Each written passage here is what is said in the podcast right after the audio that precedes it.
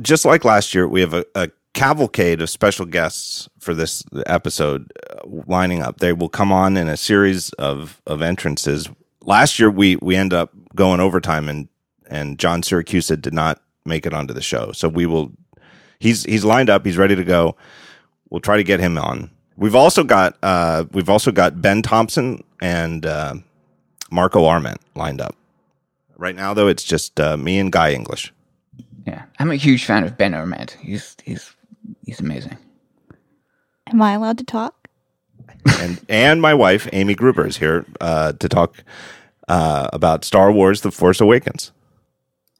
Now, there, I don't know what's wrong with people. There are so many people who have already uh, been on like seven podcasts talking about this thing. Have you, Guy? Have you talked about this on a podcast yet? I have not. No, that was my saving fifth it one. you, I guess. I no, I haven't actually. Uh, I've wanted to because it turns out I like this movie. I'm so excited to talk about it because, you know, everybody is so anti spoiler. So I've just really been ranting at my family about it. So I, w- I before Well, Twitter's we, one thing, right? Like, don't spoil it on Twitter. But I mean, if you're gonna listen to a podcast, you know, Right. So let's just get it out of the way, though, that this uh, podcast is going to be incredibly spoiler tastic. Yeah. So if you haven't seen it yet and you don't want it spoiled, hit hit pause in your podcast player, go down to your local multiplex, see the movie, and then when you come out, hit hit unpause. And honestly, get your IQ tested because it's called the Star Wars Christmas Spectacular. And if you're not expecting spoilers, you might be stupid. So first things first. Here's my question for for both of you. Uh, I don't know who wants to answer first, but did you like the movie? No, Amy, no, I did not. Amy, like you didn't like the movie. No, I had, I had, a, I had some real problems. I know. I- I, yeah, That's right. I, I have talked to you about it. yeah. I felt bad. I felt like I made you sad. Yeah, yeah. Like I was loving it. I was absolutely loving it. And I was like, wow, I'm actually going to go see this again tomorrow. Like I was super, super into it, but I had no idea what was going to happen. And I had given it absolutely no thought what was going to happen. And then when it happened, I got so sad that I cried in the movie theater. Yeah. but how did you like the film? I thought it was a good film. I loved it. Uh, I mean, okay, there's, you know, there's some flaws as a movie, but uh, as a modern myth retold, I I love it. I, I think it's great. I Um, loved it. I don't think hated that it. that outcome that you're talking about could have gone any other way. I think it had to happen. No. I've been expecting that to happen since 1983. To be to be honest, like, like that. You can get angry. It's it's you're in a safe space. So, to be clear, let's just get it over with. What we're talking about is when Han Solo died, and it was a turn turning point for Amy in the movie. Sure. okay, Do you guys have drinks? Had we maybe had maybe, drinks in maybe don't have a drink. I don't know, but I don't, I don't know. I you know what? I I got day drunk the next day because I woke up and I was like, why am I so sad? And then I remembered why I was so sad and it was terrible. oh, that's beautiful. I was so sad and everybody like everybody around me was so excited and like Jonas was loving the movie and Jonas is stupid. He turned to me, he's like, he's not really dead. And I was like, no, he's so dead. Like Yeah, he got yeah. stabbed and then he fell off a dangerous catwalk and then he got blown up. They like itchy and scratchy killed exploded, him. Right? like, Like, Wiley no- Coyote. Like yeah, like he couldn't have been more dead. Like they did not leave any avenues open for him to not be dead. Lightsaber through the chest, fell off a catwalk into what looked like some kind of fiery pit. So it was both a fall and some kind of fi- Like fiery a reactor driven by the power of a sun, Right. which then explodes. which then like, exploded. Why? know. Why don't they stop with these dangerous catwalks? Why don't they have railings? So many. because he would still be dead, Amy. He would still be dead. I don't. I don't know. They could patch him up, maybe. Like if he hadn't fallen. I don't know. I, mean, I really love your devotion to Han Solo. I think that's awesome. I no, but I wanted like, to be Han Solo growing up, and I I love the way he went out. I thought- I thought that No, no, no. The way he went out was so stupid. That stupid wussy kid. That was horrible. His kid was horrible. Like it made me so mad that Yeah. his kid was so horrible and wussy and such a big Yeah. baby. And then he gets to kill Han Solo. Like that's and I wasn't even invested in this He kid. I didn't didn't care about him. Han Solo. he got to. Han- he killed him. Han Solo, Han Solo elected to be killed. He, that was his choice. Are you That kidding? me? Kylo Ren is such a weenie. He didn't move off the bridge. Like he mo- he he stood his ground. Like Han walked towards him. So you kept think that distance. he chose to like if he loves this kid so much, he just chose to saddle him with having killed his father? That makes no sense. No, I think he thought. I think that uh, Leia told him, "If you see our son, bring him home." Uh, So, so, now he's not home and Han Solo is dead. So he th- you think she's happy well? I I think that Han Solo's the kind of guy that he's.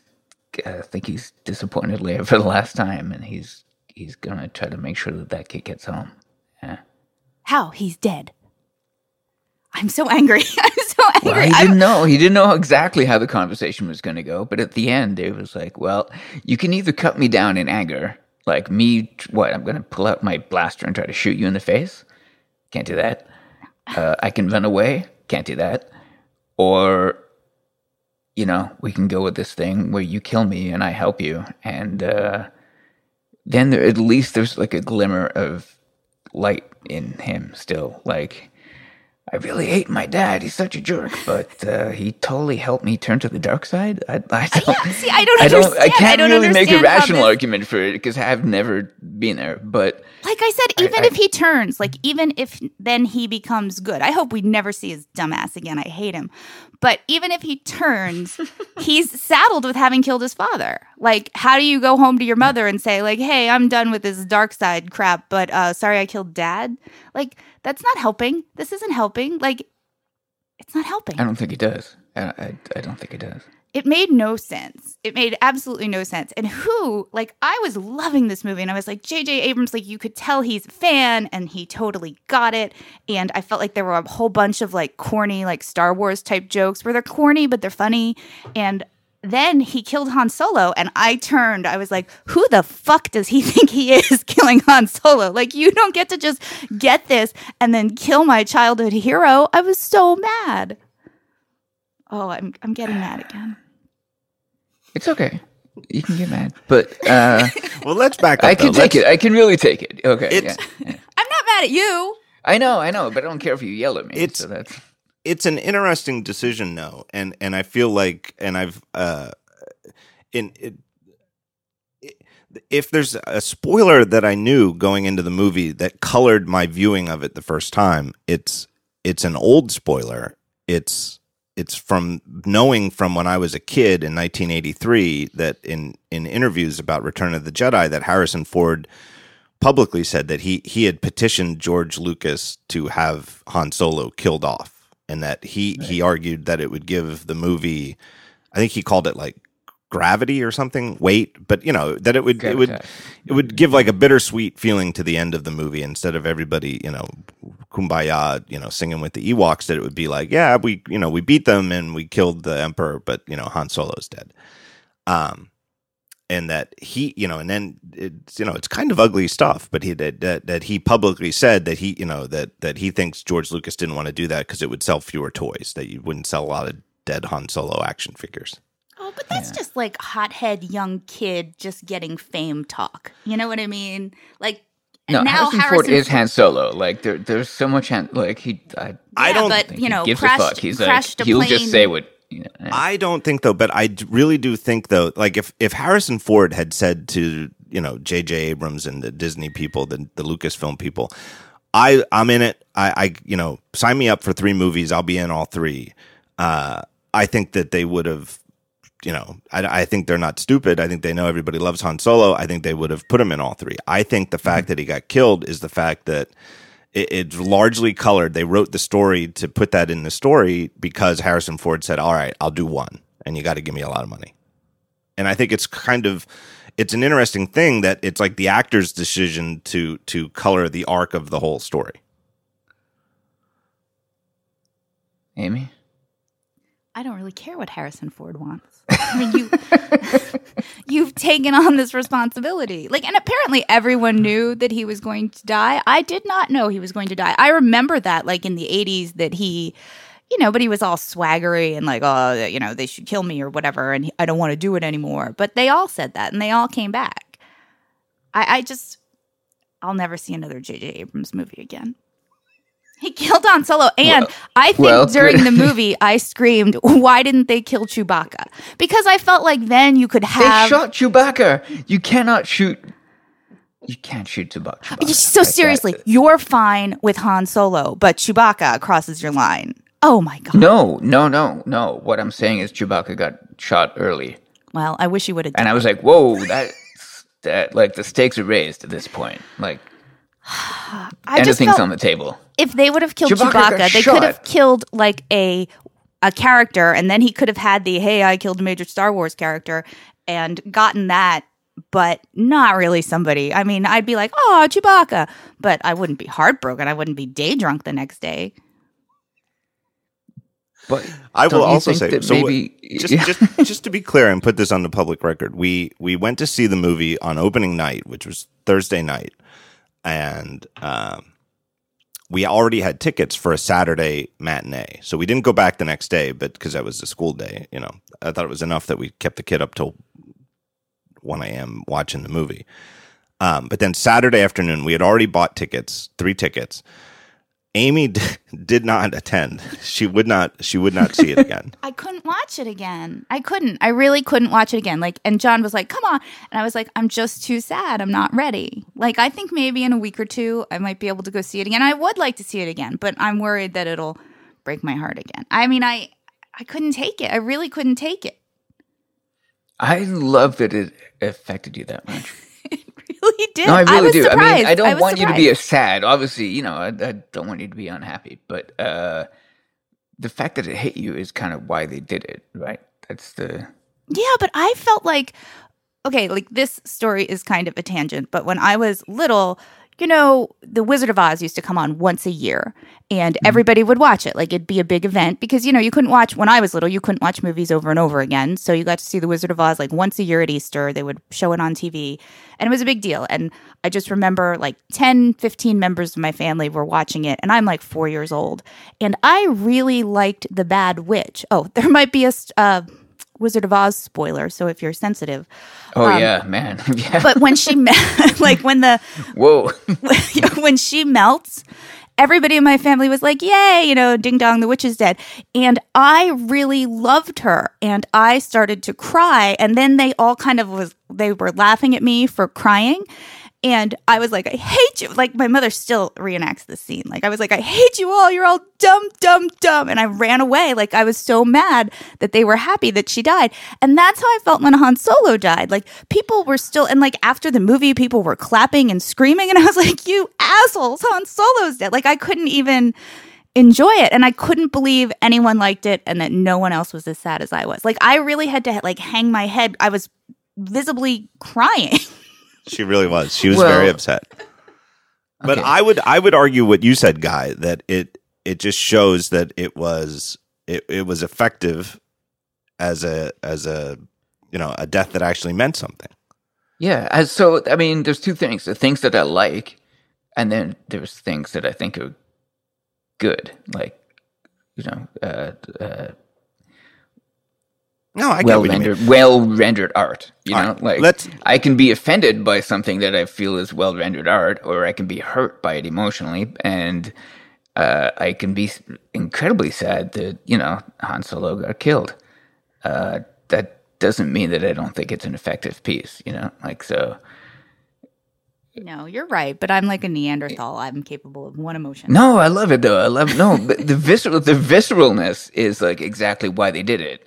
It's It for that so reaction. Like it's everybody had. I had that. I was like, I saw it coming a mile away, and I was like, oh god, i this did is not, not, see good. it coming The second time I saw the movie, um, the uh, the woman sitting next to me screamed, and then was incredibly distraught for the rest of the movie, like almost distractingly so. Like I wish you'd gotten her number i'd like to go see it with her I know, I- yeah, I was like, um, you're.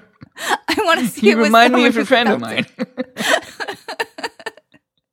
All right, let's take a break, and um, I want to thank our first sponsor for this very special holiday uh, spectacular, and it's our good friends at MailRoute. Now, here's what MailRoute does. They, these guys do one thing and one thing only. They are email nerds, and they run a service. MailRoute, you don't host your email there. What you do is if you have your own domain and you host your own email, you set your MX records to point to mail route first and then your email goes through it's just a filter just goes through mail route and then immediately gets forwarded on to your regular mail server what's the advantage of that here's the advantage your inbox for all of the email on your entire domain instantly free of like 99.999% of spam junk mail all the garbage it is tremendously effective. These guys really know what they're doing. It's all they do, and it, it is incredibly easy. So it's super easy. And the other thing too, because it's so easy to try, because it's not like asking you to move all of your email and copy all your email from wherever it's hosted now to a new server or anything like that. You just keep your existing email, and all you do is have it go through MailRoute first, and it just flies right through into your inbox could not be easier um, and it, it couldn't be quicker to try super easy to try it. Um, they support they've got all sorts of you know expert stuff. I don't even know what this stuff means but they support uh, active directory tls mail bagging which uh, honestly sounds a little dirty but apparently that's a real thing. Outbound relay ldap all the good stuff you want with your email. Um, here's where you go to try it. Go to mailroute.net slash TTS, just like uh, just the initials of this show, the talk show, mailroute.net slash TTS. And if you go there with that URL, you get a free trial, number one. And then when you do sign up, you get 10% off for the lifetime of your account. So you could stay there for 10 years, save a bundle of money just by going to that URL. So my thanks to uh, MailRoute. All right, let's start at the beginning. Here's the thing I went in and I, I couldn't shut up about it. Uh, Oh God. well, this was the first Star Wars movie that wasn't from 20th Century Yeah, let's Fox. talk about the actual movie. Rather, yeah. Yeah, right. And ins- instead of the one part, let's talk about the parts Yeah. I actually enjoyed because I did enjoy parts of it. I, but uh, I, I, I think like I a lot of people. I feel like people, they should have just thrown a bunch of money at them so we can get the fanfare. yeah, I feel like, just in, use the fanfare. That I don't know how they could have done it if they could have just had the sound, but not the, you know, obviously it wouldn't say 20th Century Fox. But I, when I hear any other 20th Century Fox movie, when I hear their fanfare, uh, I immediately think this is going to be a Star Wars movie. I hear the Star Wars coming Yeah. in after the 20th Century Fox. And so my question going into the movie is what are they going to do?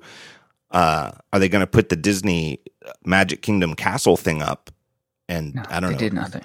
They did, and what they ended up doing is they put nothing at the beginning of the movie, and it just starts. You know, with, the, so the the fanfare, the 20th Century Fox fanfare, came back because Lucas wanted it in '77. It, they had retired it, and he brought it back because he liked it so much.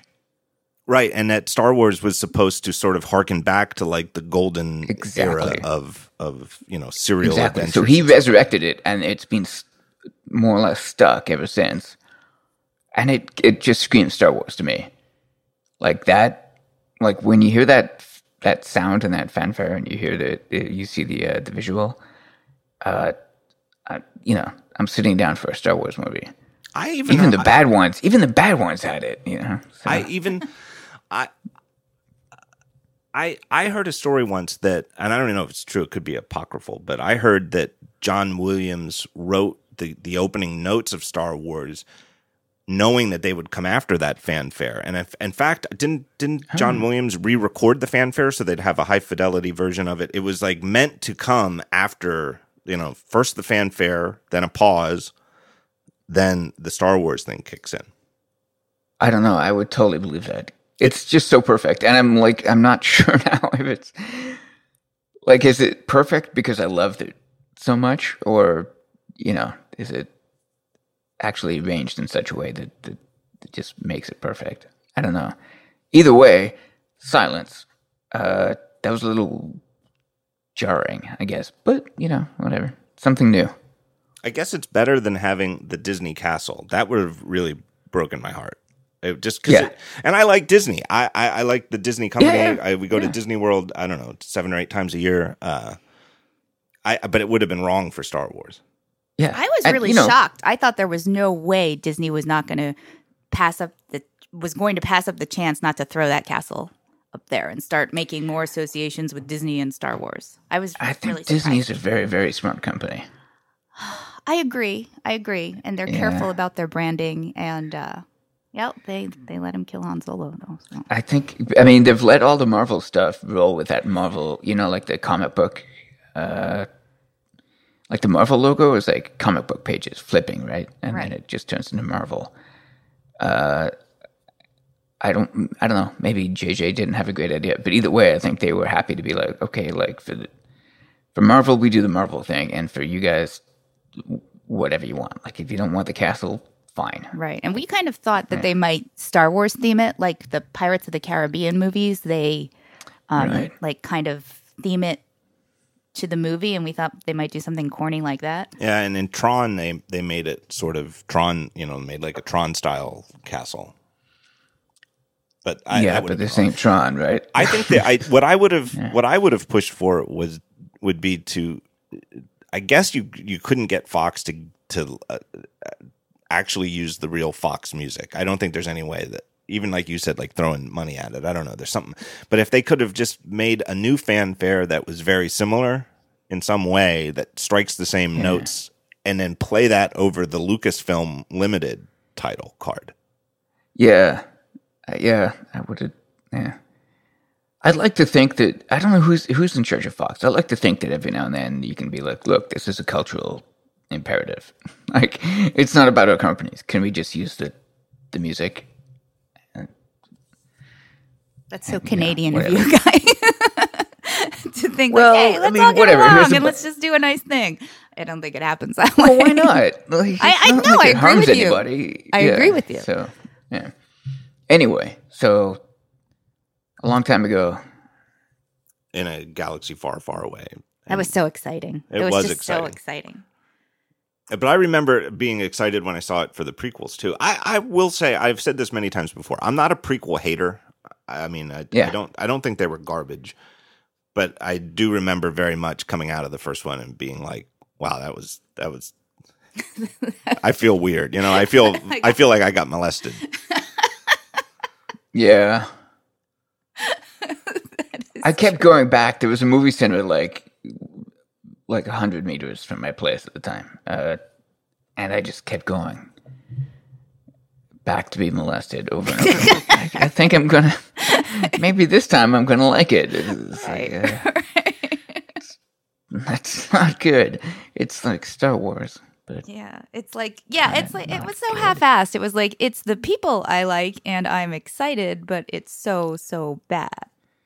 Yeah, there's some design that I like in it. There are things that I could actually say nice about the uh, the prequels. See, I've like, But kind they're of not wiped good movies, from man, my memory, and all I remember is it was like watching C-SPAN. Like it was just all this political rhetoric. That's all I recall. That and Jar Jar. That's all I remember.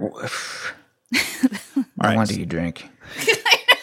So this one starts out, and I will say yeah, they were too. pretty horrible. I- I- but this one, uh, you know what? Immediately, immediately, bang, right off the bat, Luke Skywalker has vanished.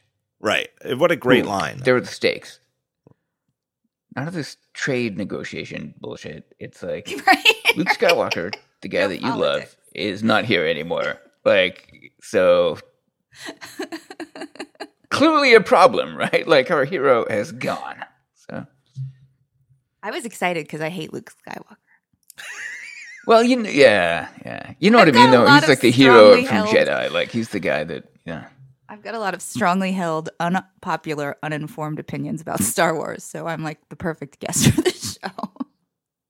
No, you're very informed, and I, the strong opinions is the way to go. So I've I Uh, and Luke Skywalker is kind of a whiny jerk. So Yeah, I never Yeah. liked him in the in the originals. I, I've just never, I've never cared for him. And ever since I've seen that picture of him, there was a tabloid picture of him, and he was outside a gas station, and he was digging through the public ashtray, and he picked up a butt and smoked it. And I just thought, what are you doing, Mark? That wasn't Luke Skywalker. That was well mm, in my was- mind, Luke Skywalker. but then he got into like a fancy BMW. Like I don't understand. Like I just think maybe his wife wanted him to quit smoking. I I don't know. You're Luke Skywalker. Buy a pack of cigarettes. It's really really colored my whole view of Luke Skywalker. All right. I was confused in the opening scene where you've got uh, Poe Dameron, and he he very you know was easily established by the opening text that Prince or, or General Leia, I should say, sent her most daring pilot on a mission. It was pretty clear. Okay, this this guy's the pilot.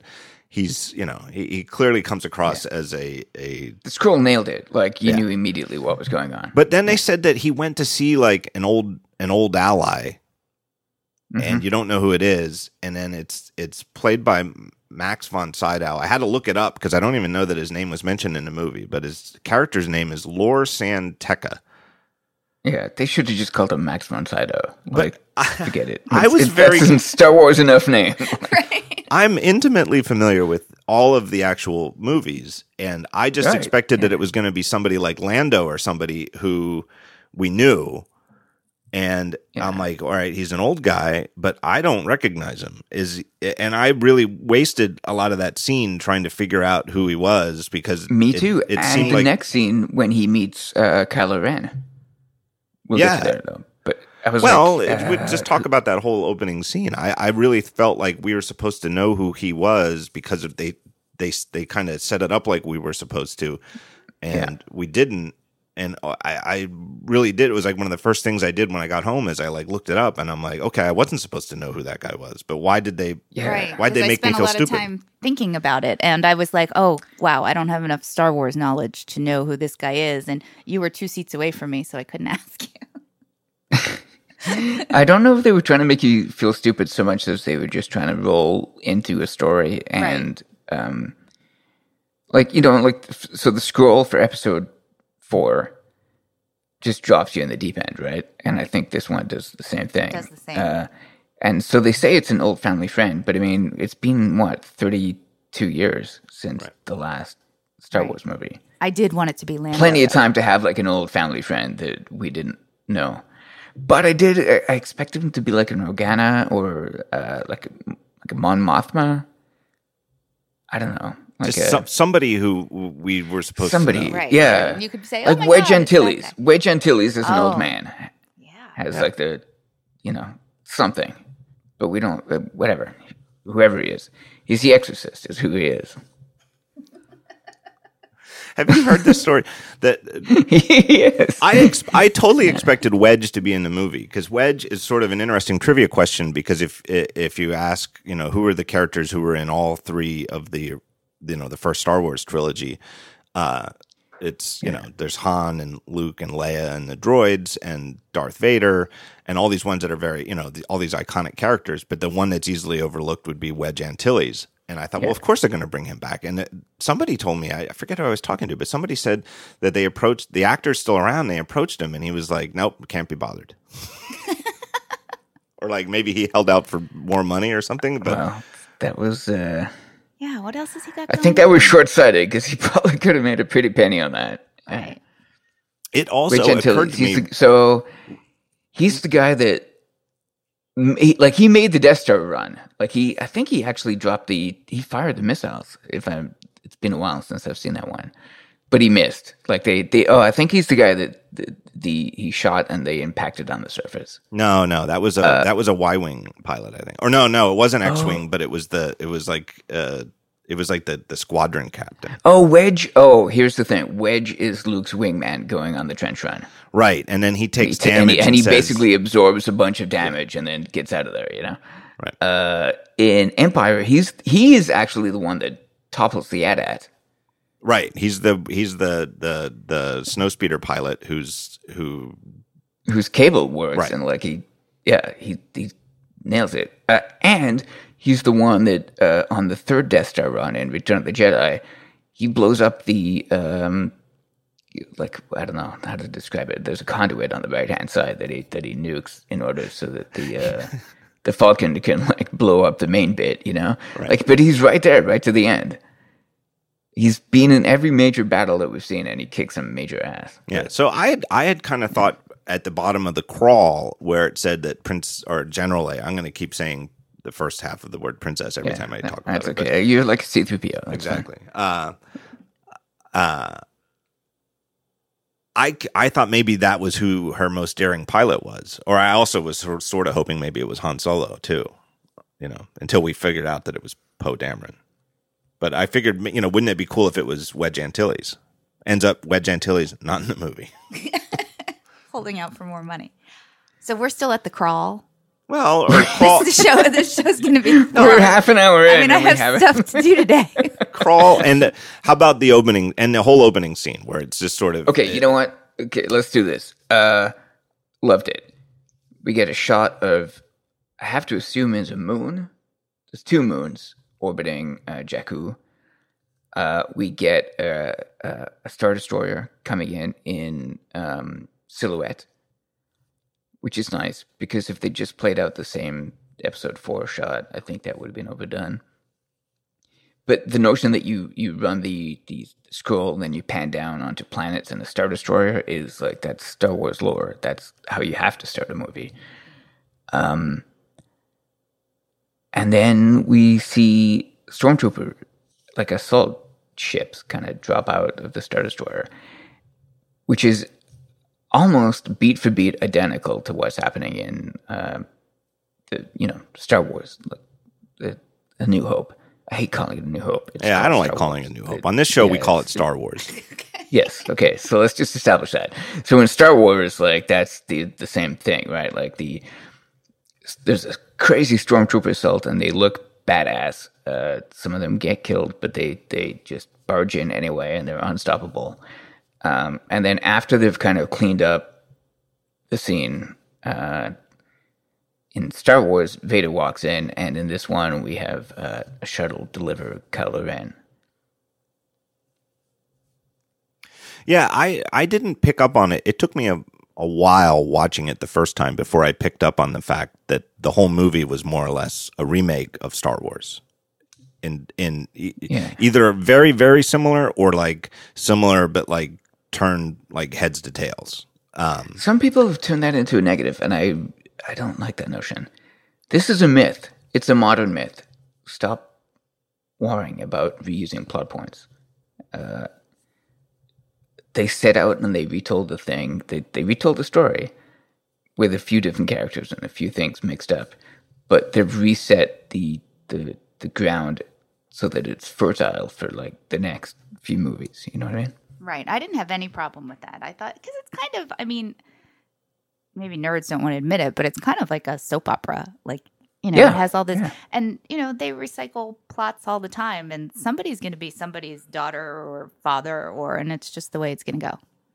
Yeah. Get over I had more problem with uh, Return of the Jedi when they're like, okay, really, like another Death Star. We didn't like, we kind of did that. Like Right. Right. Jedi is weaker. This one, this one at least is like, okay, no, we're gonna do the exact same thing. Like, don't. And maybe I'm older, so I'm Well, and I think the other thing that, that if we're being honest with each other, and I think I, I I didn't predict that. I re, and I did go in blind. I did not predict that they would just really remake Star Wars. yeah. Me It- but I think it's kind of overall. I think it's kind of genius because they did it without actually remaking it.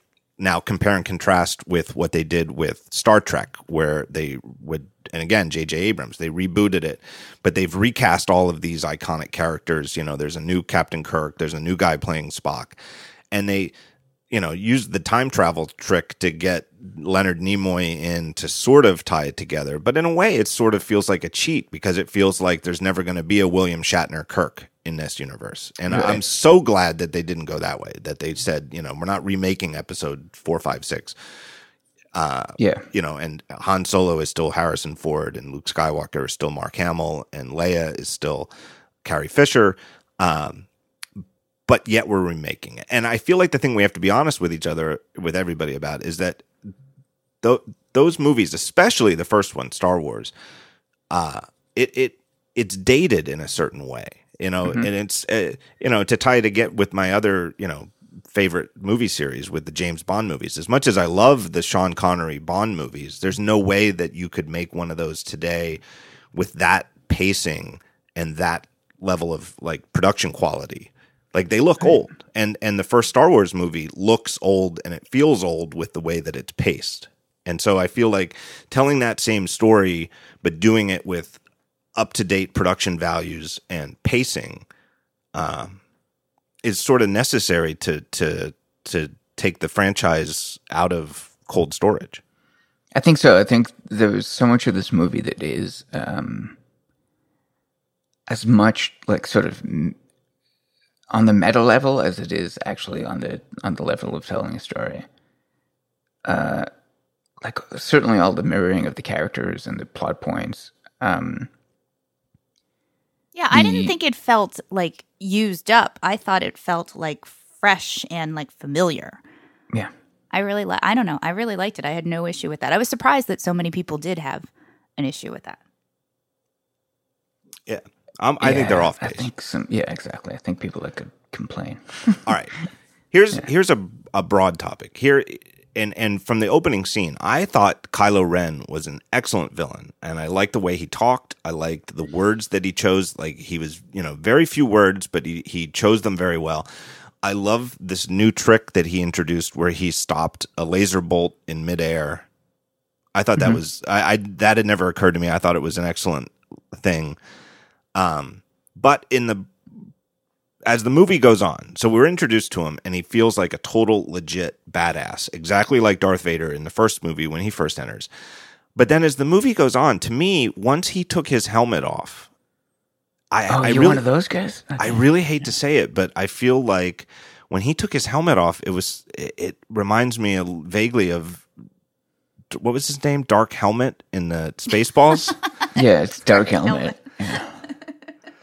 like Yeah, helmetless Kylo Ren is so whiny and he, he- and he's ineffective, and I, it really does correspond to the moment when he takes the helmet off. Like he he Is that when he started having the tantrums? Like, because no, he'd been having tantrums before. Did he have? Yeah, that's right. He had his first tantrum, and I think his first tantrum was when I was like, "This is this is a silly person." I agree. Yeah. I think he was. I think he was weak and pathetic before he took the helmet off. I think it, so. My read was that he, uh, he'd captured Rey. Rey was in restraints, uh, and then she sort of questions him by saying, "Like, uh, I forget what it was. Like, you try to kill me. Well, that's what happens when I'm chased by a monster in a mask." And he tries to take the mask off, uh, and I think he thinks it's a power move, and it totally backfires. And the fact that he thinks it's a power move is where I think it turns awesome. Like, Like Darth Vader gets mad and he kills somebody. You know what I mean? Like he's Yeah. frustrated, he's gonna choke somebody, and this guy is just like breaking his lightsaber over his knee or Darth Vader keeps his shit together. I'm Right, sorry. Like, he really does. All of the Sith guys that we've seen, even in the shitty movies, keep their shit together. They're like, if you fuck up, I will kill you. Like, make no mistake about it. But if things, if you do what I tell you to do and things don't go well, I'm fine. Like, I'm going to be very, very angry, but it's not your fault, and I'm going to move on. This guy is like, I'm going to beat up a computer. Yeah, right. Like, really? This is your move? Like, There was there was a time I, I was probably right around Jonas's age, maybe like eight, eight, nine, ten years old, and my family had played a game of Monopoly, which, if you know, I think everybody's familiar with. takes a takes a long time, and you know, it well over an hour into it, and uh, I was the first one to go bankrupt, and I thought for sure that I was going to win because I just thought, you know, my family is full of simpletons. it's good. It's good that you're sharing with us. Well, This is- as a 10 year old, you know, I really thought that I, you know, You and were that, the smartest person in the room. yeah, and I was going to, you know, wheel and deal and Donald Trump my way into victory, you know, as a real estate magnate. And I went bankrupt, magnate. And uh, I, I lost. I was the first one out and I went into a fit and I, we were playing in the kitchen on the kitchen table, and I went into the the living room, which is next door, picked a pillow off the sofa, and threw it into the kitchen, and it was it could not have been worse. It just swept the board. It oh, swept everything off the board, everybody's money. It just slid across the board like one of the Dukes of Hazzard sliding across the General Lee and I instantly knew, wow, that was a horrible mistake. I just ruined the game for everybody. like it was completely irrecoverable. And everybody was like, well, I guess the game's over. Nice job, John. But I was 10 years old, you know what Yeah, I mean? And yeah. I, I l- learned a lesson from it. I was like, wow, you know, you gotta, you know, I, You I, never do stuff like that. I Yeah. mean that. I know that sounds like because I'm like never serious, but you don't. You're very even tempered. I I just feel like it's. Uh, I, I mean, it's obviously a deliberate choice. It's not like they made a mistake, but it it's a curious choice that they've made the main bad guy somebody who has the emotional temperament of a, a ten or eleven year old. And Well, I make think it needs yeah. to to in order to uh, disassociate him with Darth Vader. but it makes him so unlikable in a way that you have no respect for him. Like Yeah. Darth Vader was not likable. Like he was likable as a badass, but you know, not really likable. But this guy, that's that's why it made me so mad when he killed Han Solo. Like I'm gonna stop bringing that up, but Okay, because he was just so unlikable. Like he was not worthy of killing Han Solo. I think that's what really that's got to the- me. I think that's the point. I know, I know that's the point, but I just I'm not gonna talk about it anymore. Well, okay, forget the Han Solo bit. Uh, uh, I think that um, I think that Darth Vader established an archetype for villains that we've seen played over, you know, since its introduction. Uh, and this is like they can't do the same thing. What are you gonna do? Be a better Vader than Vader? Can't do that. So don't know, you could try. they need they need a petulant child. I mean, that seems like a pretty like a petulant, overly entitled, uh, vaguely misogynistic, like Right. certainly self entitled Well, they nailed it. child. Yeah, th- to be you know to be the villain. Because I've already got the cold calculating guy. I don't know if Vader's cold and calculating, but he, seething. They've got the seething thing done. You can't seethe better than Vader. Like his breathing is seething. Like you, you literally can't get more than that. You know. Um, so they've got this guy who's a whiny wannabe.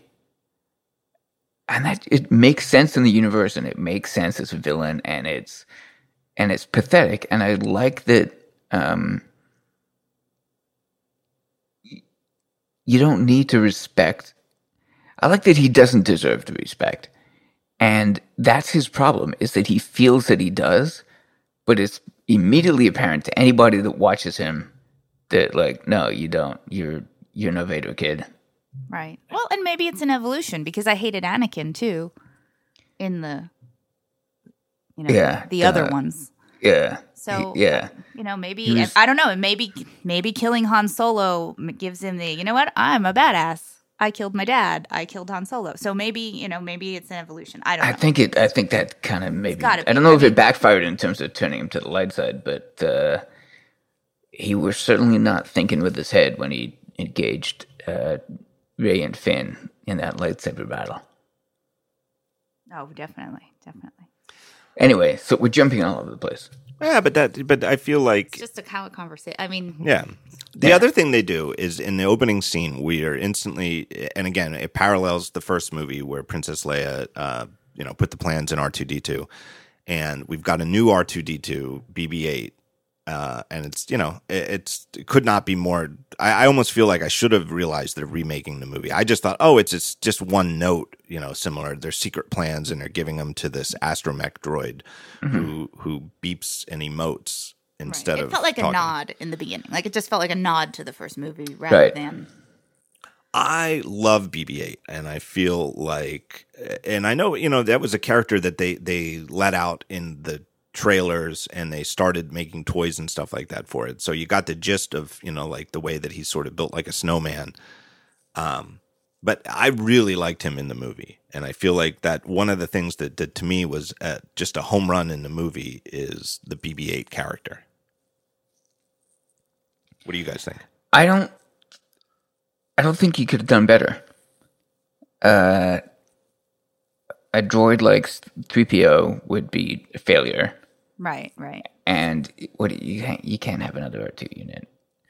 We've seen that. We had R four in the prequels. No, I thought I nobody was cared about. Not even Obi Wan Kenobi. like no, literally nobody cared about that guy. Um, so yeah, no, I I loved it. I thought that they managed to make a a real, genuine new character droid that we actually liked, and uh, I, that's that's no small feat, right? Like But that's he was such an R two D two. I mean, he's like plucky. he's and cuter cute. and he's more mobile and you know Yeah. like he hides behind people's legs he's got r2d2 expresses his personality in terms of beeps and boops uh, and, right, and BB-8 he has more like head with like movements and yeah, he's Yeah. kind of like like a like a playful puppy. You know, he had like Yeah. like you said, like hiding between the legs and yeah yeah he's more like a pet than r2d2 i never got the sense that r2d2 was a pet I always got the sense that R two, even at in the first movie where we see him, um, or even if you go back to the prequels, even in the prequels when when uh, you know chronologically we first see R two, he already feels like he's an old droid, and Yeah. he sort of acts like an old droid, whereas Yeah. BB eight is feels like almost childish. Yes he's got like a sense of wonder about him Uh, I, BB-8, one of the I mean. biggest laughs in the movie, and I I really do love it. I think it's so great. Is where, uh, and again, we're skipping around, but when they're on the Falcon and Rey is underneath trying to fix the ship, and uh, Finn is explaining that I'm not really part of the Resistance, but there's no way we're getting out of this unless you tell us where. he's, he's coming clean to the droid Right, and he gives him a thumbs up, and BB-8 has like a like a butane lighter. and uses it to give a thumbs up. I was ready for it the second time we saw it. I and I really like gauged the crowd. The crowd absolutely lost it at that point. And I feel like that was really the point where where everybody in the theater was like, "All right, I am fully on board with this movie." yeah i think so too that's certainly the biggest laugh What about in broad broad strokes? I I almost feel like in just to jump to a, a a problem with the movie is that in the first Star Wars, the op- the famous opening shot where you see the the rebel ship, small rebel ship going away, and then the giant wow, it just keeps going and going and going, giant star destroyer. In addition to just being a beautiful shot and a, a tremendously effective special effect, it also instantly establishes the power dynamics between the rebellion and the empire. That the rebels are small and really up against it, and the empire is huge and the overwhelming military uh, strength in the galaxy. The shot establishes that. Whereas in this movie, it's very unclear to me, even after having watched it twice and you know read the internet and unspoiled myself, it's very unclear to me like how strong the the uh, First Order is and how strong the New Republic and this resistance are.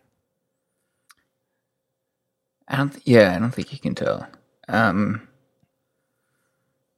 they blot out. So, so the the silhouette of Star Destroyer blots out uh, a moon rather than the sun. You'd think that would be more of a, you know what I mean? Like if you got like a planet and a sun, and like the like a Star Destroyer just kind of comes in between them. Uh, I don't think so the, the the opening crawl did not explain the political situation very well, and none of the expository dialogue really did. Uh, if anything, I think that might have been a reaction to, um, you know, the prequels where all we did is spend time talking about like, like who's voting on what from where, and like, oh wait, that senator needs some farm subsidies so that we can have these stormtroopers, whatever it was. Uh, I, I, I think maybe that it got glossed over a little bit much. I do know that there have been scenes cut um, that deal a little bit more with the political side of things. Yeah, I've heard that too, including like the the characters who got blown up on the balcony. You know, Yeah, the- we see we see a woman like the close up of the woman's face. Uh, she actually apparently gets uh, dispatched by Leia to go and talk to the um, the Galactic Senate about ginning up more support for the Resistance. But it, I, I think it all got cut, and probably rightfully so. It was a long enough movie with enough going on that I don't think we needed needed to know it. Right. It's a Let's good learn question, a lesson but- from those prequels. I mean, if I would have heard the words Galactic Senate, I would have gotten up and left. Yeah, yeah. Well, you would have missed Han Solo getting killed. yeah, and I, you know what? And then I'd be happy.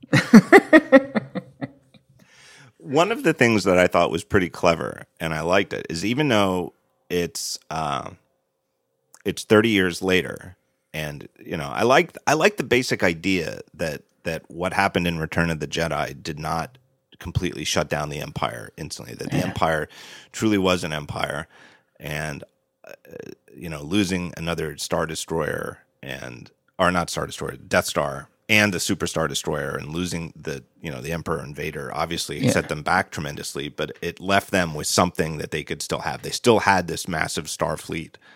Um, yeah. I love just makes sense. idea. There's no way you can like that battle did not. There's no way that battle could cripple something as large as a galactic empire. Like, I really like the way that they flipped this though, and they made because it was unclear how old Darth Vader was in the first movies, but you knew, you know, Obi Wan said that he was, you know, he told Luke that you know he, you know, had fought with him and he was a star pilot, so you knew he had to be at least like forty or fifty, you know, Yeah. and that he was, you know, more or less one, uh, you know, twenty years maybe or so younger than Obi Wan. Um, but Tarkin was wait, clearly what? an old guy. From, wait, from those first movies, I did not think he was 20 years younger than Obi Wan. Oh, you didn't? How old did you think he was? Because he I said that thought he he was the him. same age. Oh, see, I thought that he was a little younger because he said he told Luke that it was an apprentice of mine. You know, Well, okay, so in A New Hope, he says that he fought with him. right? So that established my relationship with the thing. And then he talks about Darth Vader having trained him. Yeah, but then he even addresses him as old man. Your powers are weak, old man. Yeah. Okay. I still didn't get the 20 years, but okay. Yeah. Yeah, I just figured. Well, roughly, yeah, yeah. yeah, I don't think you. I, think- I don't think Yeah, you. I think you have to have 20 years on somebody to call them an old man. right. You can't call somebody who's roughly your age an old man. Although I'm going to start. old man guy English. I thought Do was- it. I'd love that if you just kept calling me I old man. thought I'd it was so into that. a really interesting twist that, uh, especially that the Hux character is like a young. I, I boy, I wanted to punch that guy, and I, I feel like you yeah. wanted to want. They wanted you to want to punch him. Uh, yeah. like when he was given his his little Nazi speech to all the troops, and I was just like, man, I would like to see you get punched. Yeah, you want to grab like a Captain America shield and just hit that guy in the face with it. Uh, he's awful. Is that where you're going with the Tarkin thing? well, yeah, he, that he you really, know, yeah. to me, it's one of those aspects of the movie where yes, the whole thing parallels the first Star Wars movie. Hux is clearly the the Tarkin stand-in, Right. and I really like the twist that instead of being an old guy, he is young. I mean, I don't know. He looks like to me like he's only around thirty years old. Yeah, he's young. He's full of piss and vinegar, and he's he's on a mission. Right. And it's like inherently like uh what was the name of the actor who played Tarkin? Peter uh Peter O'Toole? yeah. No, was it? Yeah, that, that that's Okay, exactly it, yeah. not it? Well, somebody will correct us if we're wrong. Yeah. Um I that guy just instantly commanded respect because it just who he is, right? You just had to respect him. Whereas Hux is like because he's like a young punk, you had to know that. Oh no, I'm sorry. Peter Cushing was the name, not Peter. Peter Cushing. Sorry, yeah, Peter O'Toole. Yeah, Yeah, that's uh, funny. I'm, I was looking it up on my phone right now. but he commanded respect just because he was just this old British actor who you know as a kid. I don't even know what he was in, but you just know you've seen him in things. No, and yeah, he was a his face is like so. Like it's like Max von Sydow. Like exactly. he, it's yeah. So I thought that was pretty brilliant. I really liked it, and I like that the guy is uh, uh, a young punk. Yeah, definitely. Um, well, his arrogance and vigor really got sold because he was a young guy. I think it's like he's too young and dumb to have actually thought about what the hell he's saying. And so he can deliver these kind of speeches uh, with complete conviction, um, as opposed to uh, having like a, a sense of cynicism. Like you know when you hear the Vader, uh, the Vader, the uh, the Emperor deliver his his talks, there's always a cynicism behind it. Uh, I ju- I think this guy's just a real believer. You know, he's like a born again fascist, imper- imperial lackey leader kind of guy. Born again fascist is such a great phrase. He really is. He's like he's. Who does that? You could just Well, see let's not him, get let's not for let's not get into politics. Yeah, you could just see that he'd be voting for Trump though. uh, yeah, ex- yeah. That's. All right, let's take I another was trying break not to go there. let's t- let us take a break, and I want to tell you about uh, Wealthfront. Wealthfront is a low-cost automated investment service that makes it easy to invest your money the right way. Uh, it works 24/7 to manage your portfolio, keeping it diversified, customized to your risk profile. What you do when you sign up is they ask you. It takes like two minutes. They ask you just a few questions about you know how much risk you want to put in your investments and then you give them your money and they put it in uh, index funds and you you don't have to worry about it and then you just walk away. Why would you use wealthfront? It, it more or less it's like an automated internet service that replaces a personal financial advisor. Why would you use this instead of a financial advisor? Well most financial advisors charge somewhere between 1 to 3% of the money under management. So for every dollar you invest they take 1 to 3% of it as their fee. Wealthfront uh, only charges uh, 0.25% of the money that is under management. And they only charge that once you get over $10,000 of your money that's invested there. If you follow this link from the show, you they'll actually raise that minimum umbrella up to uh, $15,000. So the first $15,000 you put into Wealthfront, go through this link, wealthfront.com slash the talk show. Uh, it's all free. There's no fees at all. And then you only pay that management fee on what you invest over $15,000. Uh, you can get started for as little as 500 bucks. So you can just put 500 bucks in, see how it works. And then, as they say here in these talking points, put your real money in later after uh, you see how it works. Really, really easy. Could not. It, it's it's just a super easy way to invest money for the long term in a very smart way. Uh, now, I as, as before, every time these guys sponsor, I am legally obligated to read this uh, disclosure. If I don't read it, I will I will go to prison. For compliance purposes, I have to tell you that Wealthfront Incorporated is an SEC registered investment advisor. Brokerage services are offered through Wealthfront Brokerage Corporation, member FINRA and SIPC. This is not a solicitation to buy or sell securities. Investing in securities involves risks, and there is the possibility of losing money. Past performance is no guarantee of future results. Please visit wealthfront.com to read their full disclosure. So my thanks to Wealthfront. Wealthfront.com slash the talk show is where you go to sign up. All right, we haven't really spoken about Rey yet. Amy, I love Rey. I mean, I think how could you not like Rey? I I I loved her. Yeah. She was so exciting, and I I that was another thing. Well, Well, what were we going to say? I don't remember because you interrupted me. I was directing you to speak in the microphone. I can't because your big dumb face is there. Clearly, I mean, this is again, this is obvious. Anybody who's seen the movie knows this. She is the Luke Skywalker. She's the you know the force aware, force capable, um, twenty ish year old who's living on a desert planet and has you know dreams and of of uh, bigger adventures. Is she's a pilot? Uh, you know, she's the new Luke. But whereas Luke she's was She's better than Luke. She's definitely she's better than Luke. Is exactly Way what I was going to say. Luke. Yeah. Luke wants to go into whatever Tamgashi station.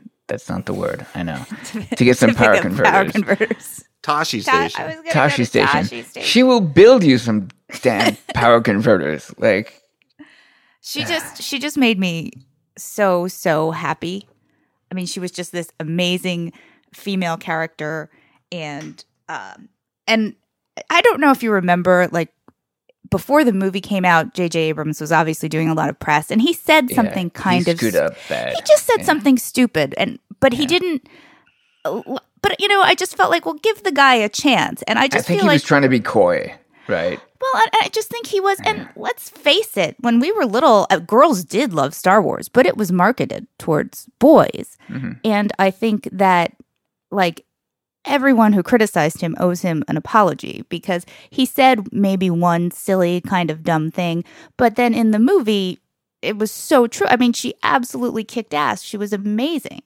Yeah, I think he said something like, uh, "Star Wars has always been a boys' thing." Right, right. But I And- hope with this movie, uh, mothers will want to take their daughters, and it'll be a girl thing. And then people got bent out of shape because he was like, uh, "Well, Right. it wasn't always a boys' thing."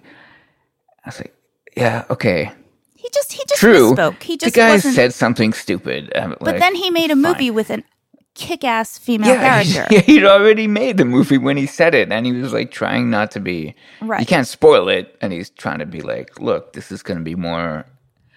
There's going to be more powerful women characters in this movie than you expect." Is what he's trying to say, Right, right. and then it's like just he screwed up. So whatever. I yeah. really loved the introduction to her cinematically, and Oh it's when she's so she's exploring the the husk of a, a, a destroyed Star star Destroyer. destroyer on the surface of the planet, and I I thought it the first time I saw it, and I had this in mind the second time I saw it. To me, I really do think it's almost an homage to WALL-E, that she lives this solitary life that is to me a lot like WALL-E, you know, in a way that WALL-E was cleaning up garbage and she was sort of scavenging, you know, the garbage for parts.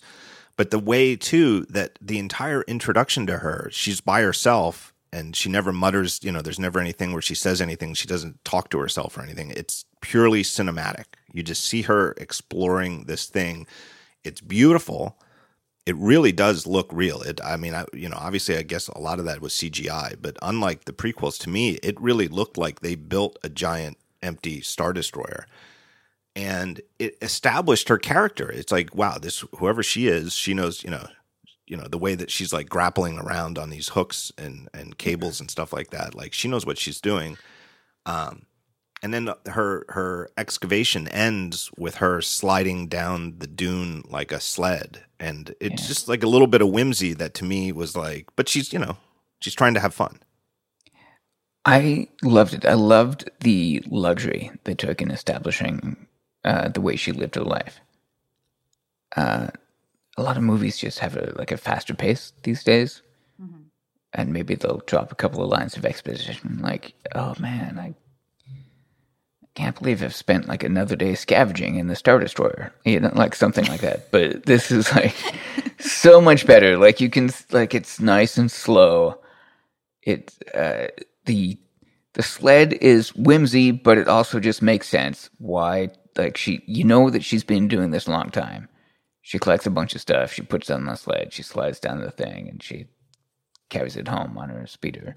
Right. And it was slow paced, but it was Uh, nice it's still enjoyable to watch. And I Oh, felt like yeah. it was slow paced and you got a lot out of it. Like you really got her isolation and I- I don't know, I thought that was really I thought it was really interesting. But like you said, it was a slow paced thing, but it was super enjoyable to watch. I The- loved it. I the other- loved that she was in line. She was in line to sell the parts. Like Yeah. just the weird, like, uh, it's just perfect. Like the the monotony of like, okay, I'm going to do this. I love the shot of her and the um. She's cleaning off the parts that she's collected, and uh, she looks up, and across the table from her is uh, a weathered old woman, and it, like not just an old woman, but like an old woman who's clearly being like beaten down by the sands and, Right. and the environment that, that that they're living in.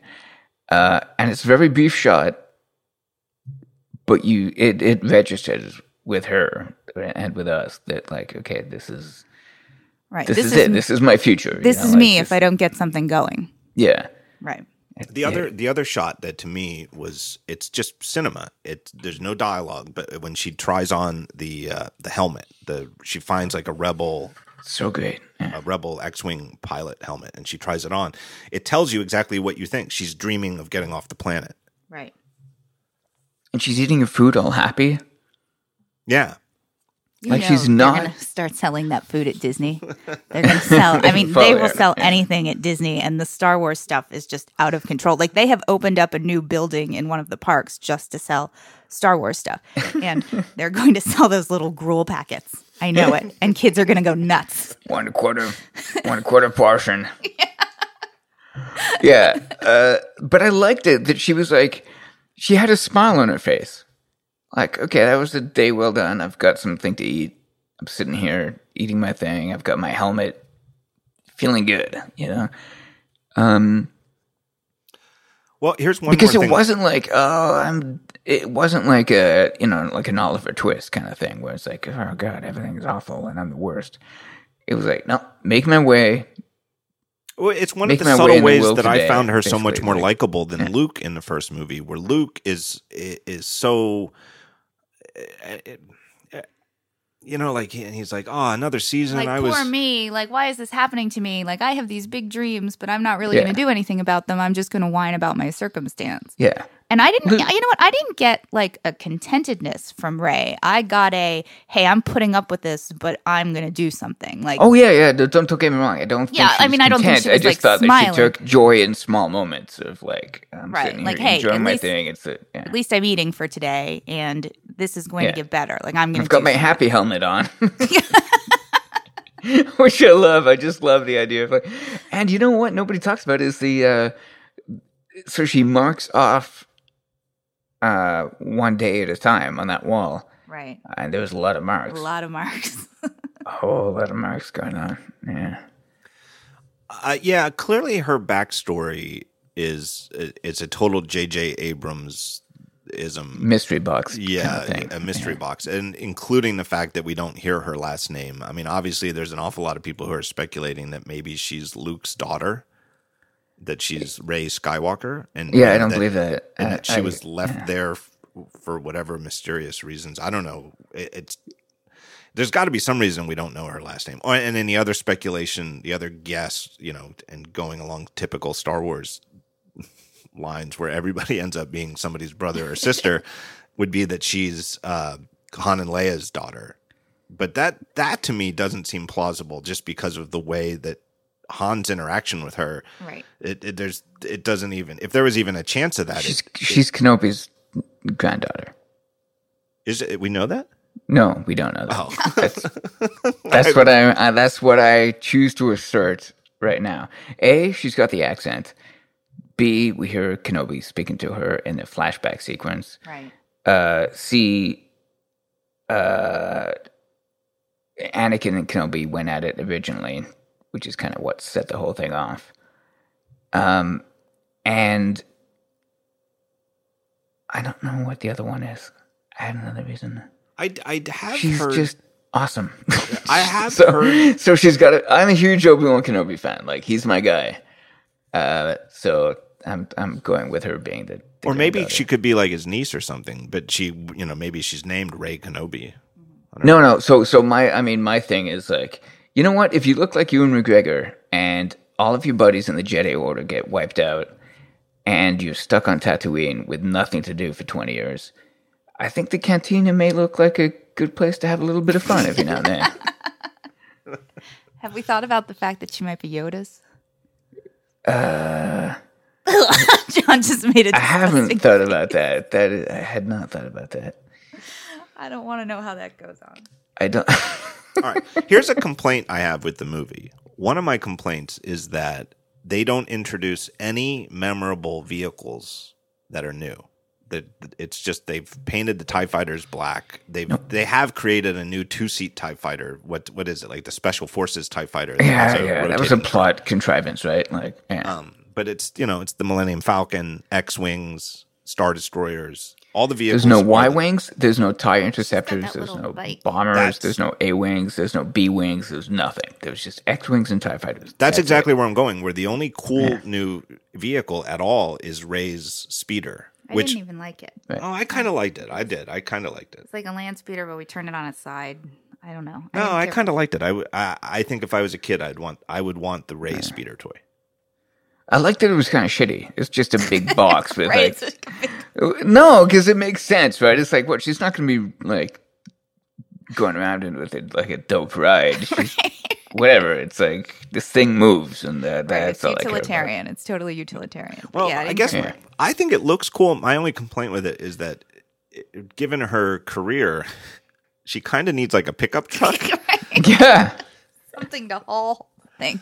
Like in theory, she could. There could be some some salvageable stuff in that Star Destroyer that, or or whatever other records you know she's she's exploring, that would be too big to take on that thing. She kind of needs a truck. So my my take it uh, that uh, this scavenging has been going on for so long that there's very little left. So Yeah, you it get like, seems you get like she's climbing way up to get like a little tiny part that you know she takes.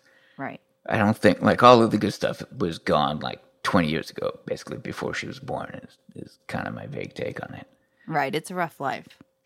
Yeah, it's not just scavenging. It's like like picking the like the just little scraps of meat off the bones at this point. All right. So the other new major character is Finn. What do, what do you guys think about Finn? I love Finn. I liked him a lot. Yeah, me too. He's like a, you know, and it's it, he's like a good guy, and uh, like he's finding himself throughout the movie. Like I think it's fun, He's got a good heart and he has bad luck. and I like that he's kind of the bumbler. You know what I mean? They made Yeah, her the badass, and he's kind of the bumbler. Yeah. I like that. I like that. Well, and I think it compares well in, in in the first scene where we really get to see him act. I mean, we obviously there's the the the bat the opening battle where he he for whatever reason you know has broken through the indoctrination of these stormtroopers and and has serious moral qualms. I really hated that though because stormtroopers don't bleed, and I realized like the the the use of that, you know, that he that it marks him and it shows that he's affected, but stormtroopers have never bled. I thought it was weird. I agree. It was weird. It definitely broke the expectations of the Star Wars movies. Um, but I think the fact that we saw a stormtrooper bleeding humanized them, Right, and I think which that's which it allowed us supposed to then like go ahead and you I- know. I so- vivid- Right, like he was like, "Holy crap, we're killing people here for no reason. We're just mad." Yeah, but like just the mere fact that a stormtrooper, uh, also uh, that stormtrooper didn't have a glove on. yeah. Yeah. Like, and it doesn't make sense. Not if it makes sense, just keep rolling. Like, don't stop thinking, keep rolling. Okay, he's a human, and now we're expressing his human, and he kind of has a bond with this guy, and that's it. Like, just I vividly Cut it remember short and keep in- going. In, my childhood, what you know, I, when the movies were new and I was a little kid, that one of the recurring arguments that me and my friends would have, or, or a debate, I guess, was exactly w- what are the stormtroopers? Are they people? Are they clones? Are you know because they mentioned the Clone Wars? You know, is it are they clones? And I remember a lot of my friends thought, obviously people because they switch. You know, they uh, Han and Luke take their outfits. Yeah, but I there were people who I remember I had friends who argued that they were droids, that they must have been like robots. And then yeah. even the one Those and, I, are stupid. and that they, you know, that that I I agree that it was stupid and it wasn't my argument, but it was enough of a mystery that there at least some kids would argue that they were droids and that Han and Luke had like hollowed out this, you know, taken all the robot guts Okay. out. Yeah, Well, that would have taken a lot of time. I agree, it's stupid. It wasn't my argument. No, I'm so okay. Stupid is way harsh for childhood friends. Uh, no, but I- I've always seen them as as uh, I don't want to throw him under the bus, but my childhood friend, I'll just name him David Newmoyer, thought that they were droids. Okay, David, I'm sorry, man. The, I I don't didn't mean to call you stupid. He made a good Uh, case for it, though. I bet he did.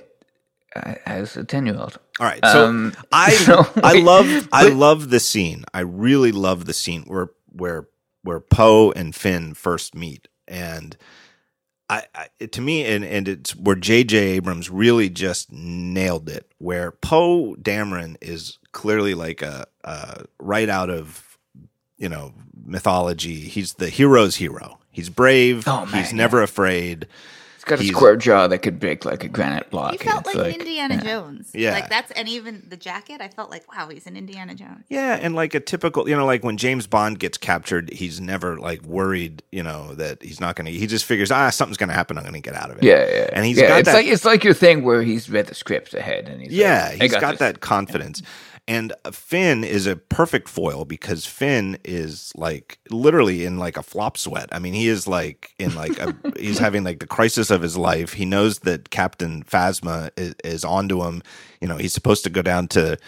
Um, what does she say? I want your weapon inspected. They're going to figure out he never He even says fired. she says uh, uh, report to division. I don't even know what that means, but it's like uh, kind of doesn't sound good. So And there's that line where he's like, "Why are you doing this? Are you part of the resistance?" And he and Finn is like, "It's just the right thing to do." And he goes, "You need a pilot." And he goes, "Yeah, I need a pilot."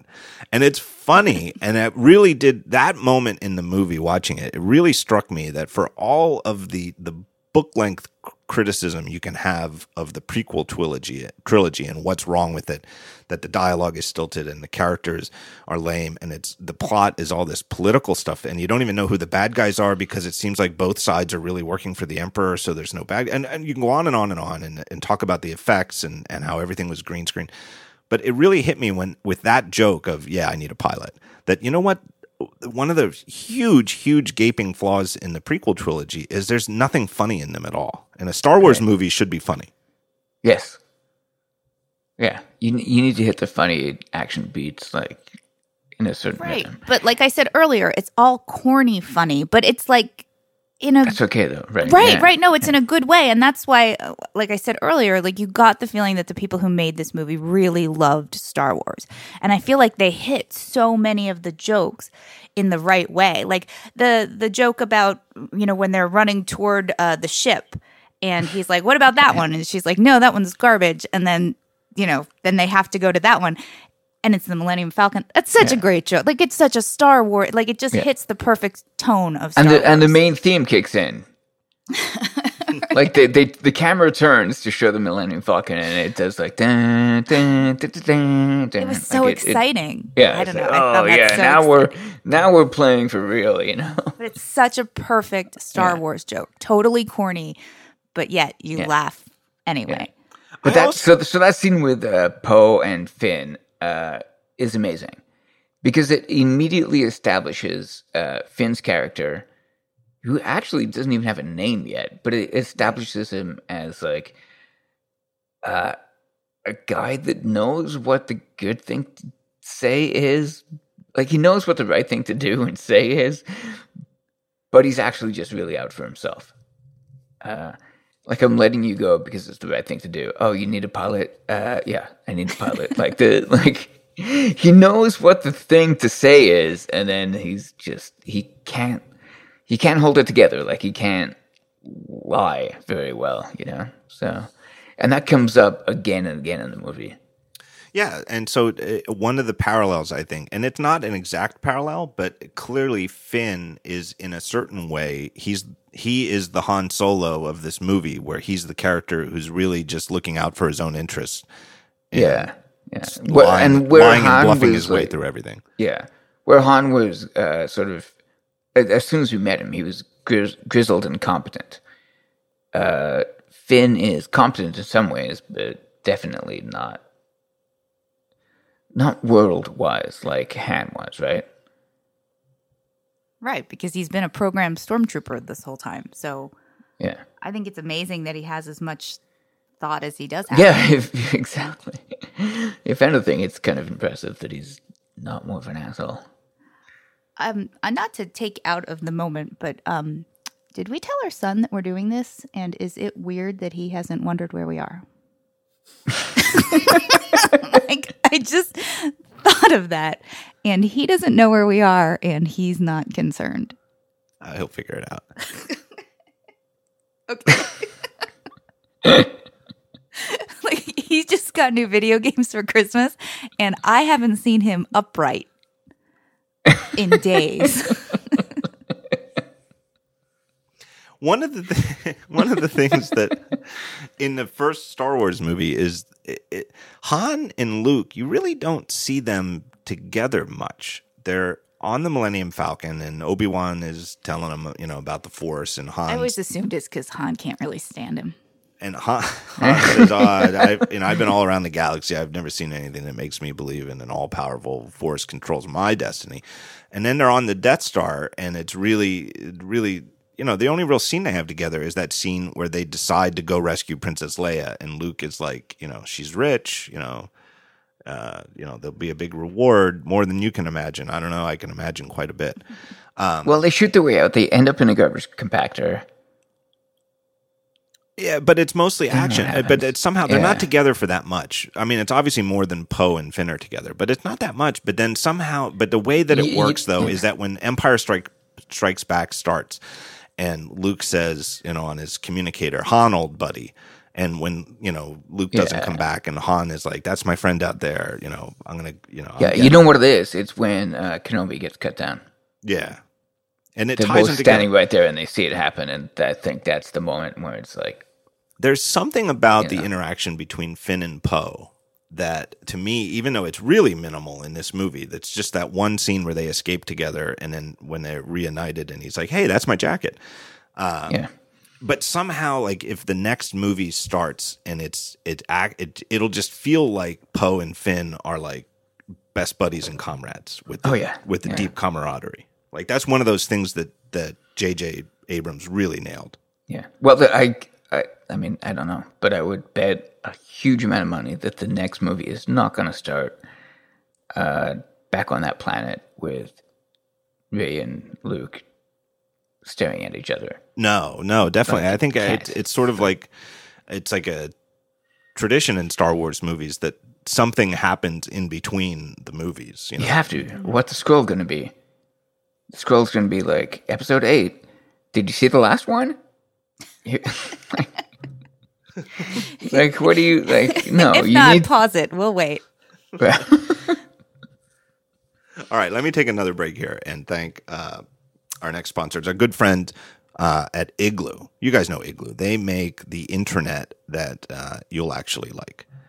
Um, here's their here's their story. Here's one of their angles that they have. What if you could give every one of your coworkers five percent of their day back, just by uh, using Igloo to facilitate team communication and sharing files and to dos and tasks and just sort of organizing, just providing the glue that keeps your team together. Igloo can can give you back a huge chunk of your time because it's so much better than the old intranet that you might be using or the hodgepodge of disparate tools that you might be doing instead of having it all together in one place. Uh, you already have enough work to do. Why, why, why waste time trying to organize the to dos and the tasks and stuff like that? Go check out in Igloo. They've got everything all in one system. They've got like a little Twitter like microblog. So you imagine having like a private Twitter that's just for you and your team to dos, uh, file sharing, everything you need to to get your work done to organize your team. Where do you go to find out more? You get a free trial at igloosoftware.com slash TTS.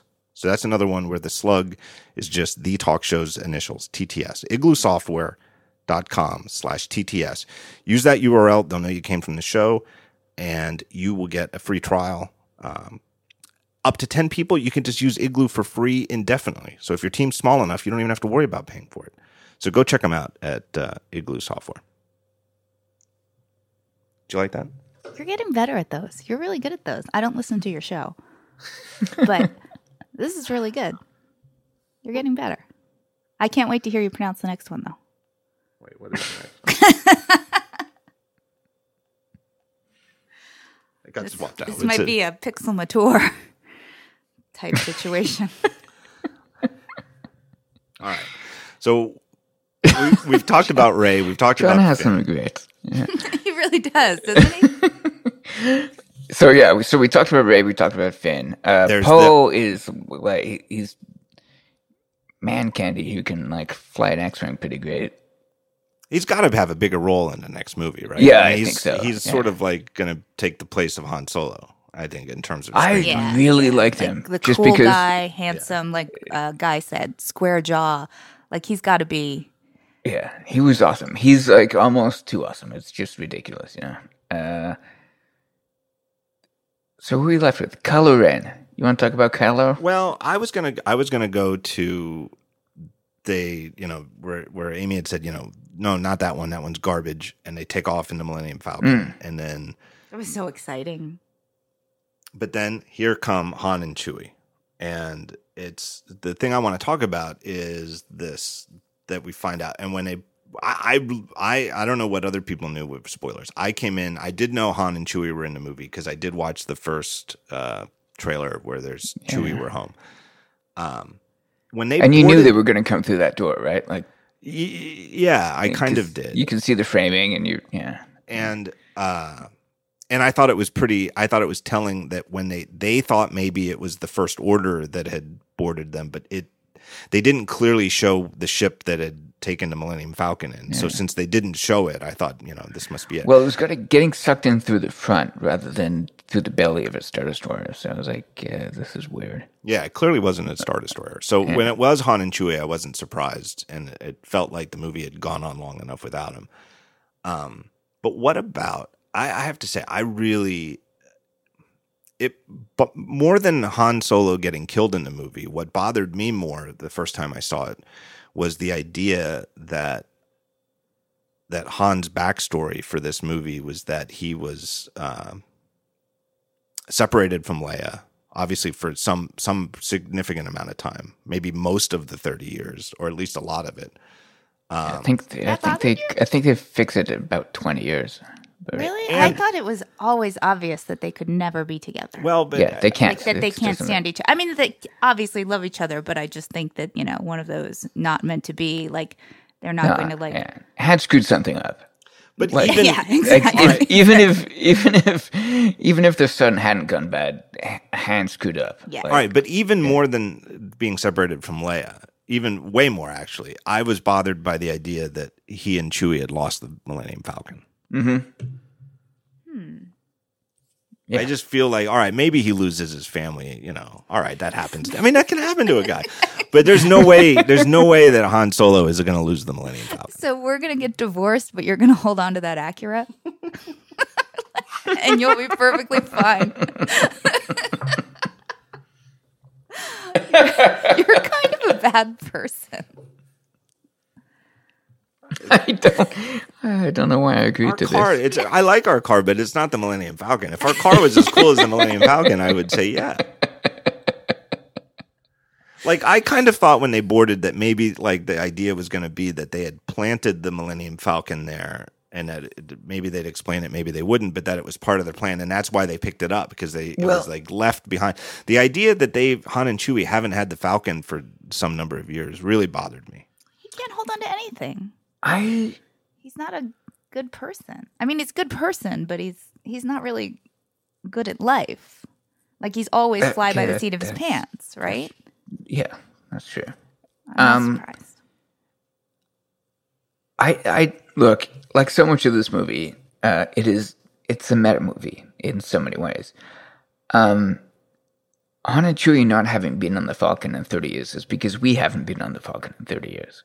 That's it. The reason R two D two is asleep the entire time until after we blow up the Death Star is because R two D two is the heart and soul of the of the movies.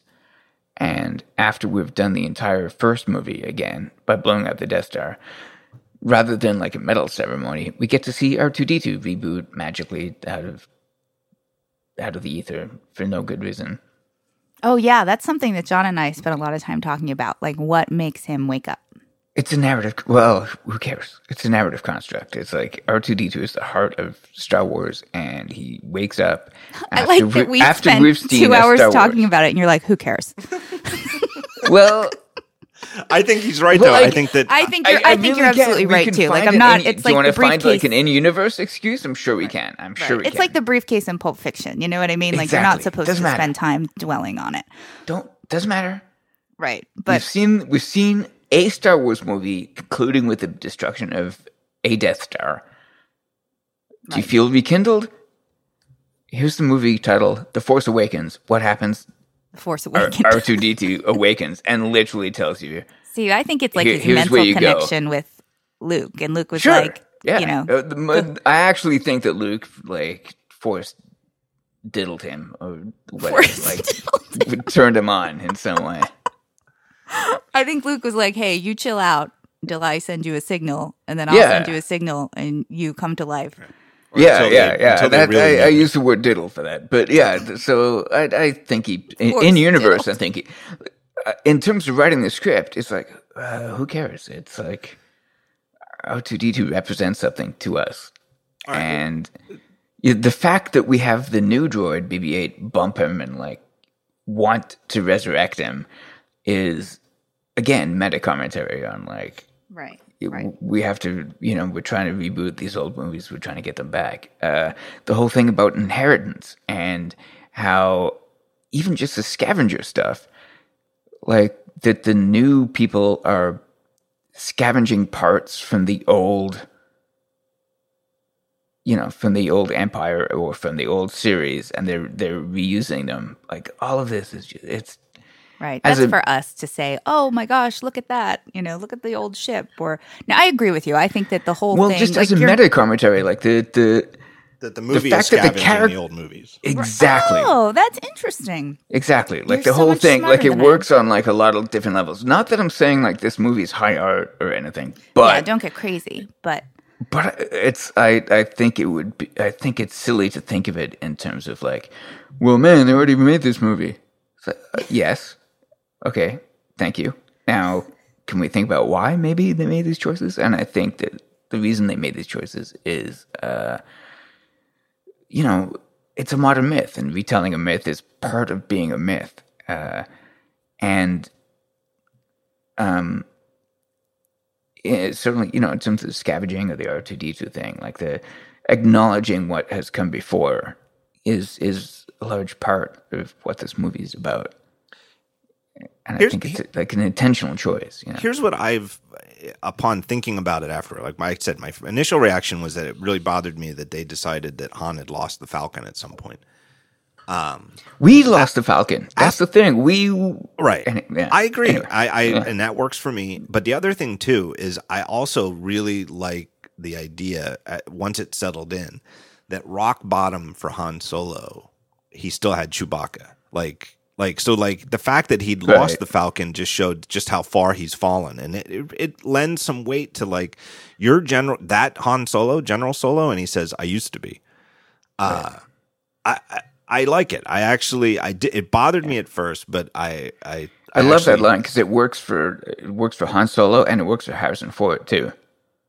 And the other thing too that really struck me about this movie is it's by far, and I've always been a fan of Chewbacca, and I've always thought that Chewbacca is an underrated special effect because to me he's he is the most credible and believable alien creature in any movie ever made.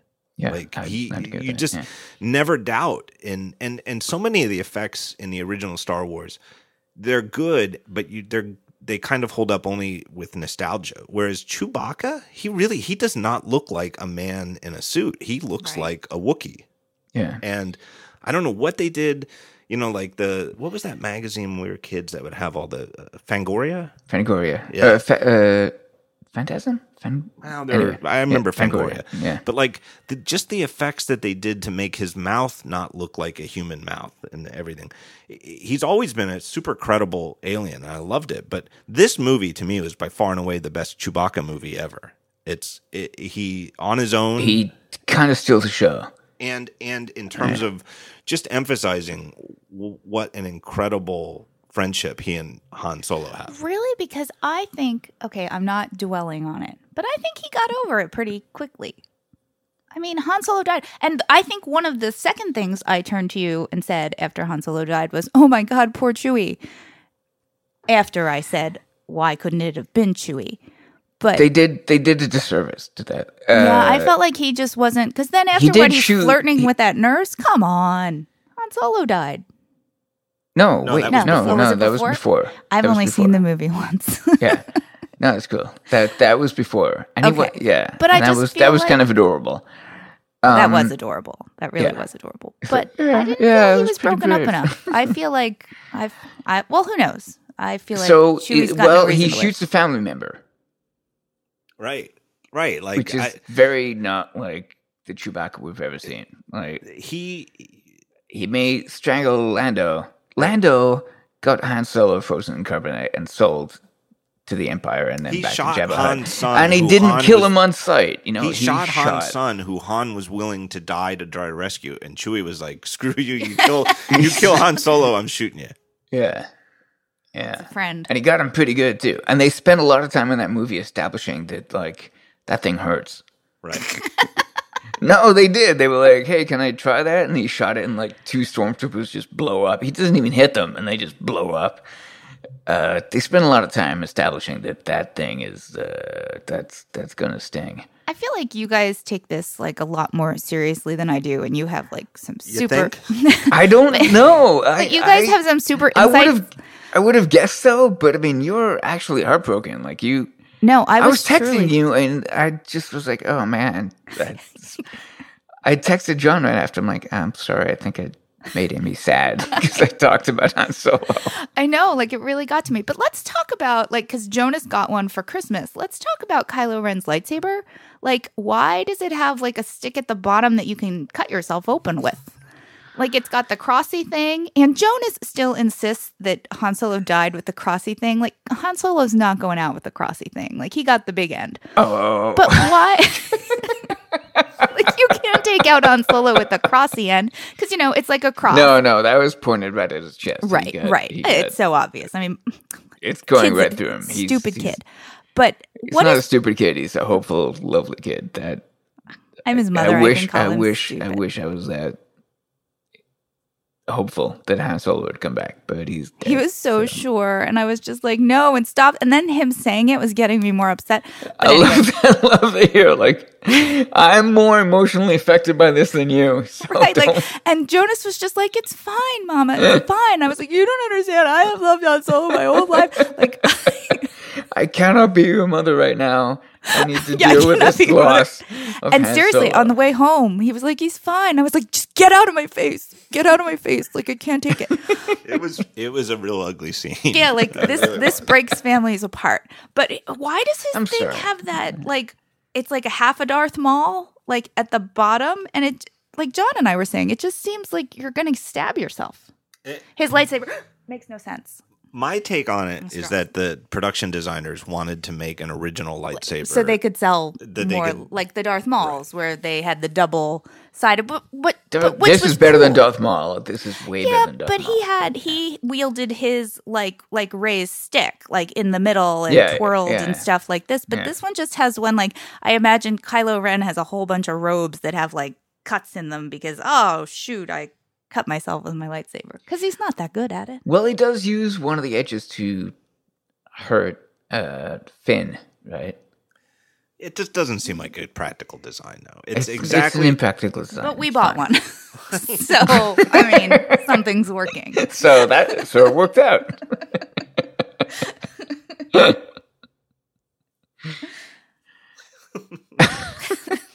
These are the kinds of things that kept me up about this movie. um,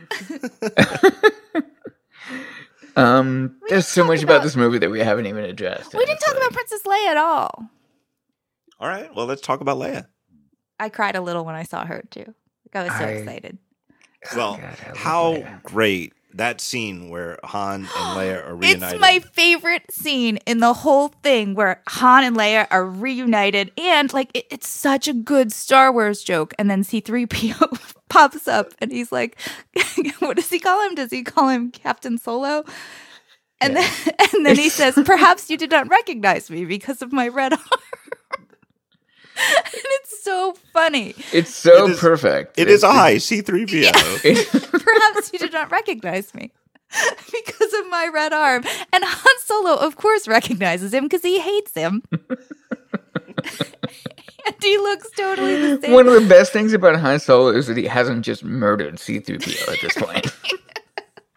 between like that is the defining Chewbacca? character And- characteristic of him. Yeah, Like, between Chewbacca and Han Solo, I can't believe he's allowed to live.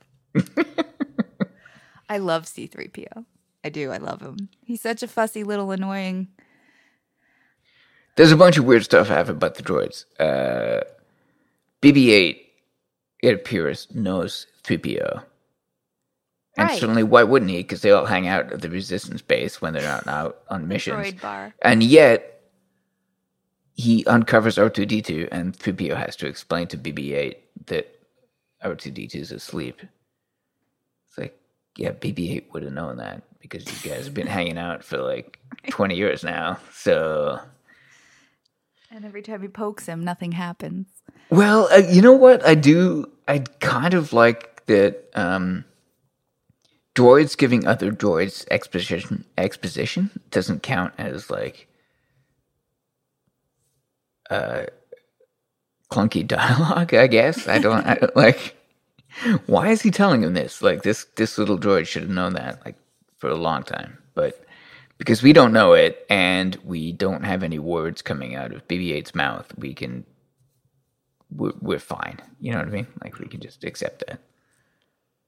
Here's a scene I did not, I really didn't care for. I did not care for the scene on Han and Chewie's new freighter where they have these three captured animals and and two two different pirate crews somehow easily break into Yeah. the ship. Oh, I liked it. I thought it was exactly like what he said. Like, I'm going to talk my way out of this just like I do everything.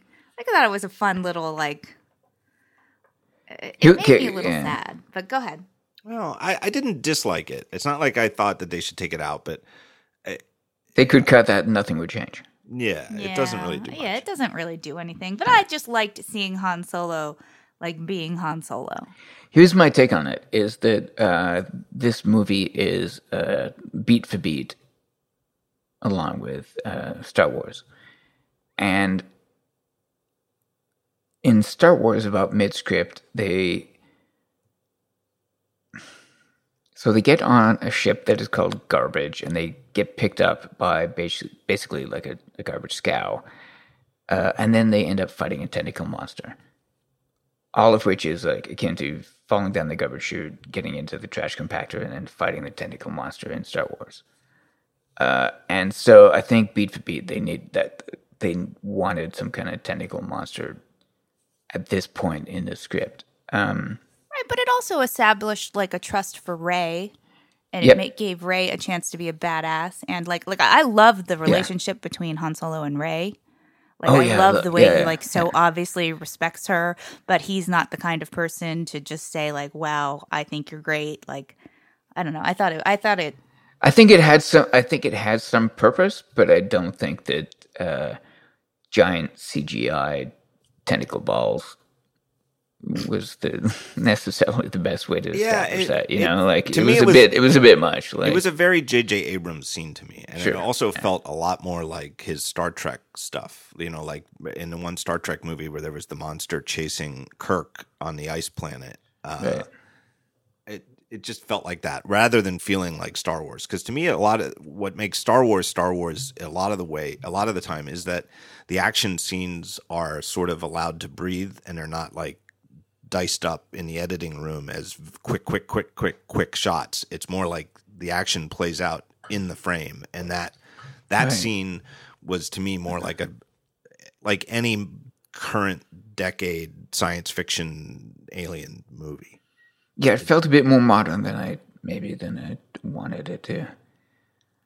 Um, And Finn getting dragged away and not eaten is like Yeah, that was weird. That was weird. like why? Like I don't like the I don't understand the motivation of the creatures. Not that I need to necessarily understand them, but uh right, they're like how come they're eating some and- guys? Yeah. They're like eating some guys and like not. They're going to drag him, him like- around for 10 minutes. And like you knew he wasn't in danger. Well, like I knew he wasn't going to die. Yeah, of course. Now, there was one moment, I think, Guy, maybe you even said this to me, Guy, when we were chatting about the movie, but that there is a. Um, when Han shoved the one bad guy into the alien's mouth, yeah, it was sort of a, to me, the, the, the, the nod was to the Han shot first argument. It was sort of, and to me, maybe I'm not sure if that was me, but uh, yeah, it was sort of the I- only yeah. fu they gave to George Lucas.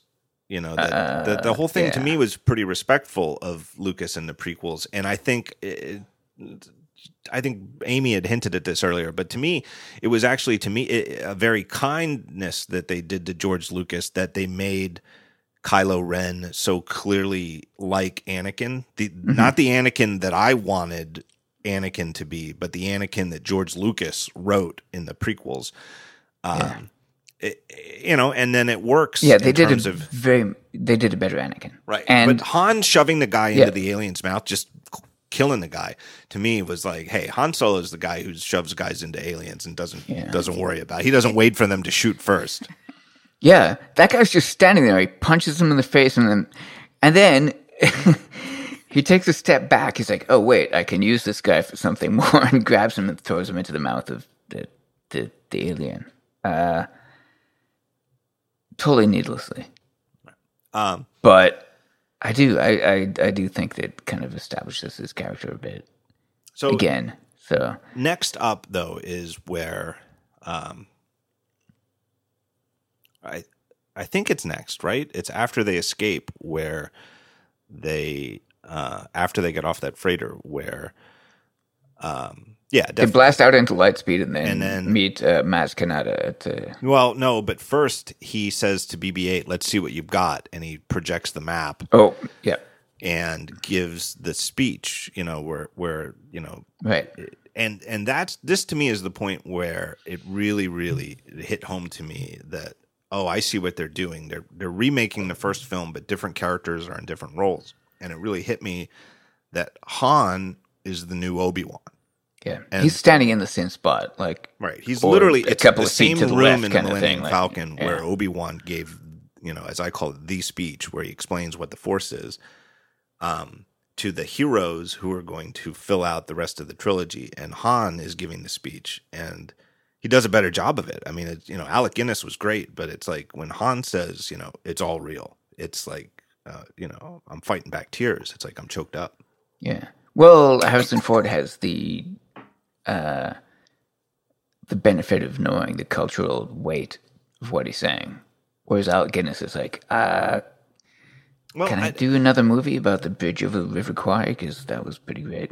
well, so there's the speech on the Falcon, and I love it. And I think it really works, and it, it adds gravity. And then just jump back ahead to where he dies at the end, and he dies at the hand of the Darth Vader character, and it's witnessed by the the new heroes who are younger and it's not just witness; they are incapable of interfering. right or and they're- intervening, They're say. helpless, right? Yeah, They're right. helpless. All they can do is watch. Yeah. and you know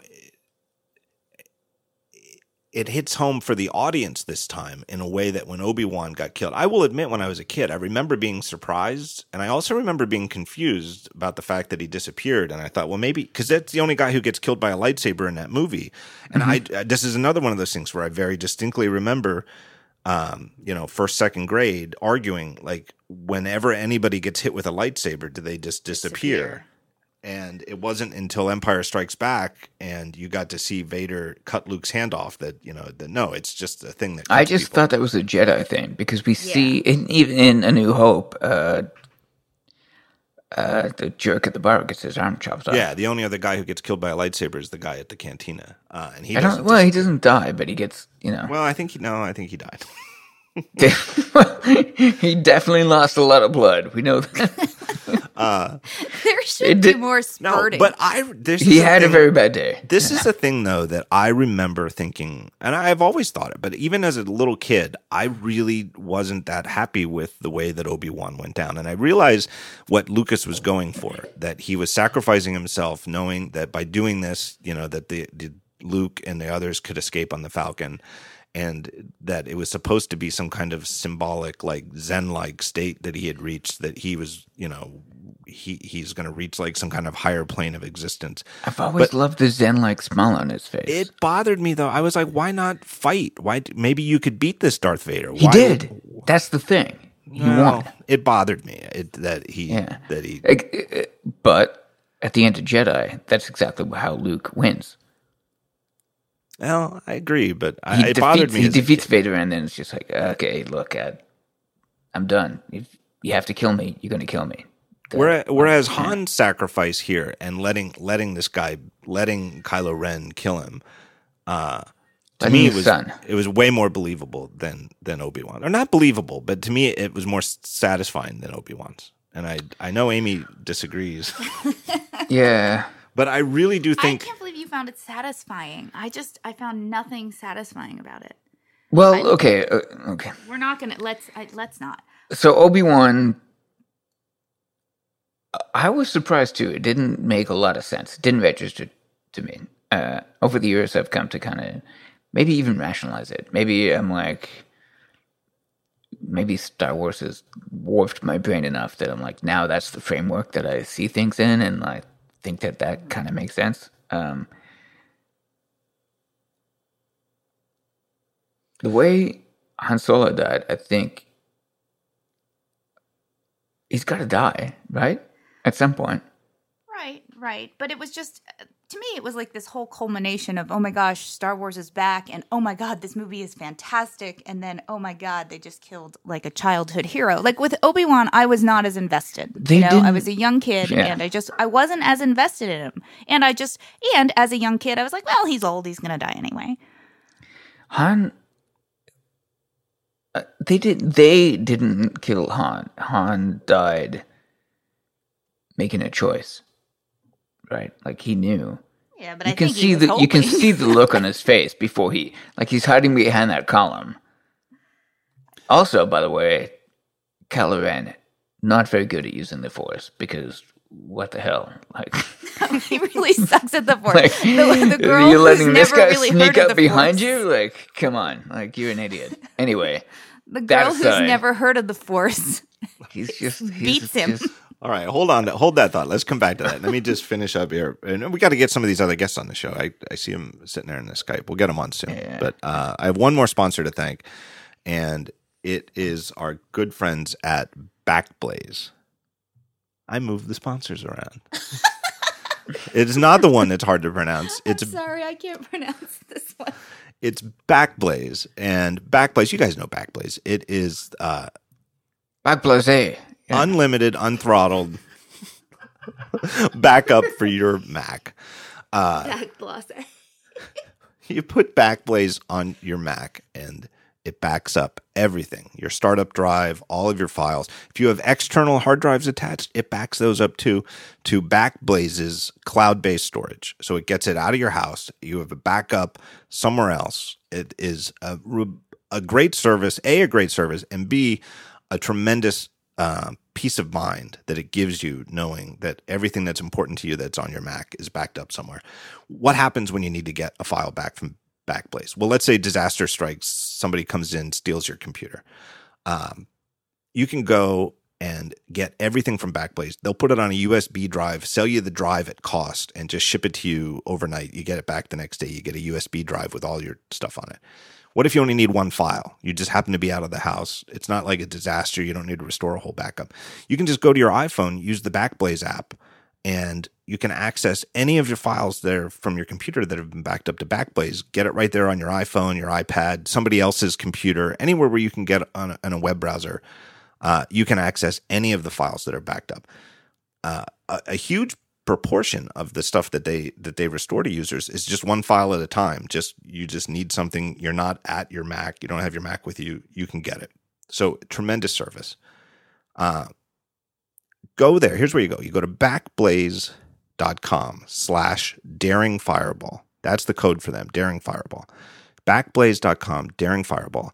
And uh, they'll know you came from the show. If you don't have backup yet, this it's New Year is the perfect time to to you know make a resolution and start backing up your stuff because if if you haven't lost data yet, you will eventually. Even SSDs fail at at some point. So my thanks to them, longtime sponsors of the show. I use them personally. Great service.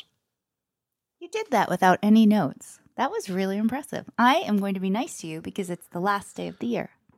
'Cause that's the one day of the year. It's his day. What about the fact that Han and what about the fact that Han and Leia? Well, we're going to talk about the lightsaber fight, but here's a question: What about the fact that Han and Leia don't kiss? Is that like that's I like, like a realistic per- portrayal of a? like, they don't. They, you know what? They don't say like a divorced "I couple? love you" Yeah. because you don't There's want. obviously a deep affection, but they're not. No, they love each other. It's fine. It, they, they don't. It's it's. Uh, you know, you don't need to say it at that point. Like it's not a. They haven't seen each other for a long time. Uh, their son is their primary concern, and so He's an a hole. It's like I didn't want Yeah, them to be is. to be apart. I didn't want them to have broken up. Um, but I believed it. Like Amy said, like I just, I do kind of believe like, it that just couldn't work. They're just too volatile too- and they're both too used to being in charge. yeah. It- I mean, it couldn't uh, work. who doesn't want to be Han Solo? Uh, Who doesn't want to be Princess Leia? I spent my whole life like Sure. Yeah, I mean, I wanted to be Princess Leia. I wanted to be a combination of Princess Leia, Rizzo from Grease, and Pinky Tuscadero from Happy Days. This is so dating me. yeah. You know what? You're not far off. wanted to be. You're doing pretty good. Like I really, really wanted to be her. All right. So Yeah. here is But what- but I mean, Han, you know, come on, Han's gonna screw it up. Han's yeah, gonna do something. I, I believe He's it. Gonna, That's, you and know. I, I Yeah. thought that But the Han's gonna screw it up, and you know what? She's not gonna take it. Like that's the other Exactly. thing. She's not gonna be like, "Well, let Han be Han." She's gonna say, "Screw you." That's what I love about her. right. I feel Yeah. like if they would have like you know like And I feel like he missed her way more than she missed him. I, I, I, I agree with that. Definitely. Yeah. He I- needs her more than she yeah. needs him. Well, that's why he keeps running. Right. Right. She's not scared to get off that troop transport and say hi to him. And he's like, "Oh God, okay, I gotta." She doesn't. Leia. Yeah, what I did you gotta, say? like- Leia doesn't want to see me. Yeah, he's like, yeah, he goes to see uh, Maz Kanata to get the droid back to the Resistance because he's scared of facing Leia. Right. Well, all right. Here's the here's you the know. last two things I want to talk about. I want to talk about Maz Kanata. What's her name? Tanaka. Maz. I'll just call her Maz. Yeah, wanna talk about that I, I whole may be scene. screwing up the name. and then I want to talk about the lightsaber fight at the end. And uh, I don't care which order. Which I guess we'll go in chronological order. So we'll talk about Maz first. I felt like that was probably the worst scene of the movie. It, that it just felt I, I the potential was there, and I like the i- the whole idea of it, but it just didn't. It just didn't seem right. What I'm you not sure why Do you she's mean- a CGI character. Well- yeah, yeah. I found her very distracting. I found that character distracting because she just looked out of place. She looked like one of the characters from the prequels, like a Yeah. Right, right. And she's an amazing actress. I think maybe they were trying to go for the Yoda thing, but it was like. Yeah, yeah. She was trying to give like a, a Yoda vibe. And Yeah. I have And that actress is like tall and slender. Like it's a I- I- very different. I have since- Yoda. Like, you know. heard, you know, like it, it in the the now that I'm not afraid of spoilers, looking into it, that that whole scene was rewritten, and that the the actress who played her had to come in and re-record all of her lines. That like the way it was originally written was different. Um,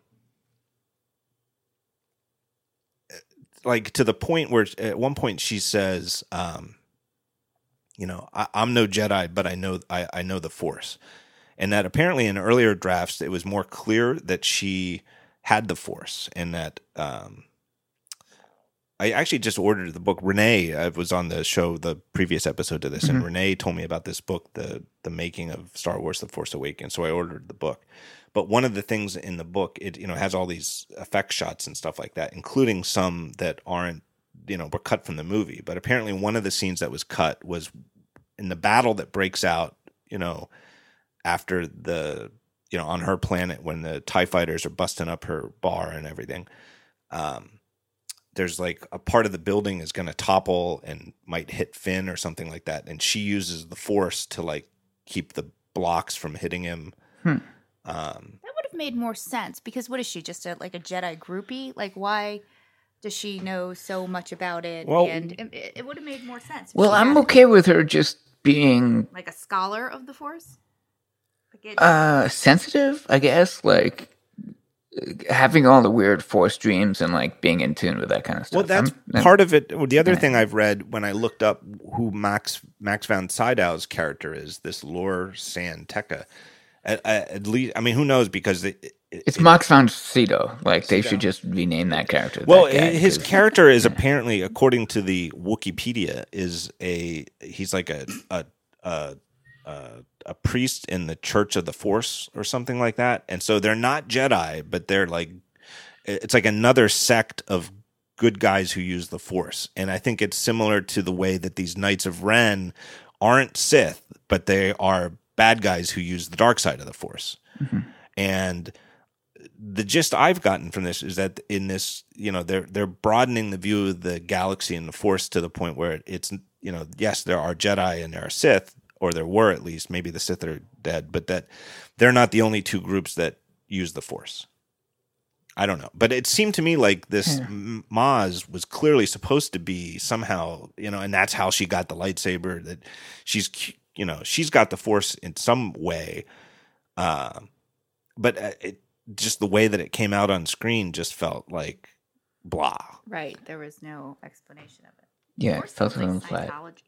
Didn't really run. Um, I did love that flashback scene though. Flash back, forward, sideways, whatever the hell that was. Like the the force dream that Right. uh, the, When- the, when she the When she first touches it, right? Yeah. Yeah. I feel Yeah. like there's a lot of secrets in there. Like there's a lot. yeah. of- Yeah, there's somebody. There's I, I guess I'll put a link to it in the show notes, but uh, well, there's probably even more. But somebody, I, God bless them, but I, I, you know, somebody like obviously was videotaping the whole thing on their iPhone uh, and posted a whole bunch of pictures to Reddit or somewhere. But there's a whole bunch of stuff in there, including the fact that it's you know at one point when you hear uh, her name called out, it's Obi Wan Keno- Kenobi calling Yeah. her name. Yeah. Yeah, that's. I thought that'd been said somewhere. So Obi Wan Kenobi calls out Rey, and it's actually Alec Guinness's voice. Right. Did you did you, John told me this story, but if you it's a yeah, I'm great trying to remember right? where I heard it. it like I. So J.J. Abrams was at some kind of um, Oh yeah, like a- it was uh, JJ. yeah, okay. So it it's- was like a yeah, and it was public, so it's not yeah, like an, it was like- on yeah, stage okay, at like yeah. a, a screenwriter guild event for the Force Awakens, and JJ said that they um, they brought in uh, what's the who's the young Obi Wan? What's his name? Liam Well, the most recent one is the guy that did for Not the uh, Clone Oh, Wars. the other one, the one from Ewan McGregor. Spotting. Ewan McGregor. The Train well, no, the, the the so the guy that did it for the Clone Wars recorded it all first, Yeah. So the guy who and did then the Clone Wars cartoon came in. gradually got replaced, and he's like, and then okay, Ewan, well, they got yeah. Ewan McGregor, and so they were going to throw out the Clone War guys thing and use Ewan McGregor's. And then some of the sound guys um, found an old clip of Alec Guinness where he said, uh, "I forget what they what the Afraid. word was afraid." Right? he Oh, was right. saying the word "afraid," Yeah. and they, you know, I don't even think it's from Star Wars. God knows where it's from, but yeah, who knows? But they found Alec Guinness saying the word "afraid" and clipped it, and that just the the Ray part of the word "afraid." It, it not only was Alec Guinness's voice, like JJ said, it was exactly the way I would have if I could direct him to say it. It was exactly the way I would tell him to say "Rey." But Yeah. didn't they mix it with Yeah, so they mixed Yeah, it with they- Ewan they mixed McGregor's to sort of get like which a. isn't right. Oh. Come on. well, you got to even it out a bit. They had Frank Ellis come in too and do the Yoda bit at the beginning. What was the Yoda bit? Uh, the uh, like right when she starts tripping balls, uh, she says something about uh, she hears Yoda say something about like, oh, it binds us, it surrounds us.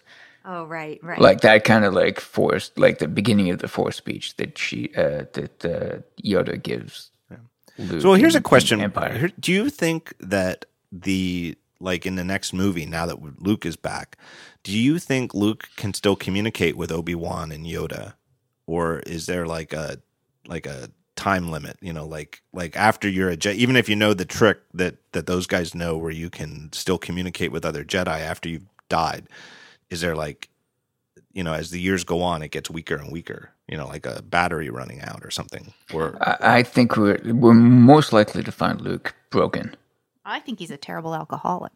yeah I do. I think he's and it's not alcohol it's like just a like he's a meditation holic or Would do you? a- But do you think there's think like a lot Obi-Wan of and jedi yoga whatever he does Jedi like, yoga. not y- you know yeah. no i think he's broken I mean, you can tell by that last scene where he's like, well, first of all, he just runs away and he's disengaged. Yeah, and it seemed like they could Typical really use run away. Seemed like they could really use his help. Yeah, you think? A little bit. And he's just not involved. And uh, I I think I think Rey and him are going to rehabilitate each other in some kind of way.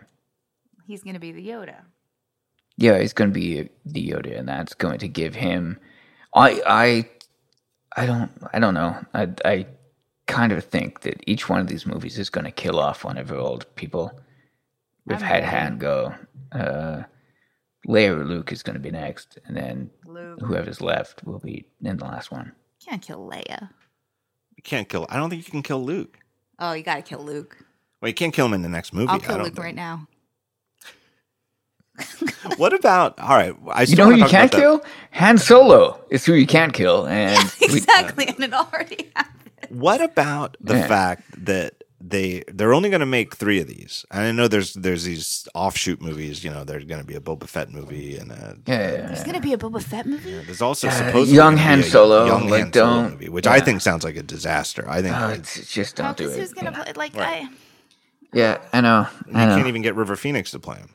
Oh, tasteless. Well, I'm just saying you can't get him. He's not you know It's not available. not available. He's like eh, Wedge Antilles.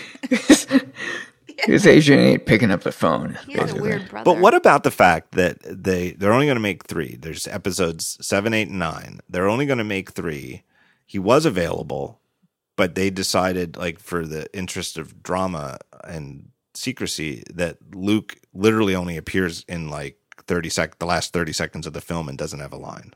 Was it a wasted opportunity? No, no, no. They they used him exactly how they wanted to use him. I, I think, and they I think they used him well. He is the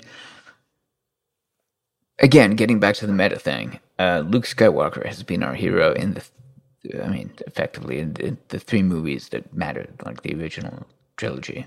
Uh, and this movie is about resetting everything and getting us back to um to you know to where we were to refinding what it is to be Star Wars fans. That's why R two wakes up, and then we have like a f- five minute uh, denouement, and then we have Rey, our new hero, handing the baton. Lit like I know I've said this before to you, John, but like literally, it's a baton. Like it, it's it's like you can't make it more obvious. Like trying to hand the baton back to Luke, and uh, I think that that's just a visual storytelling, very metaphorical.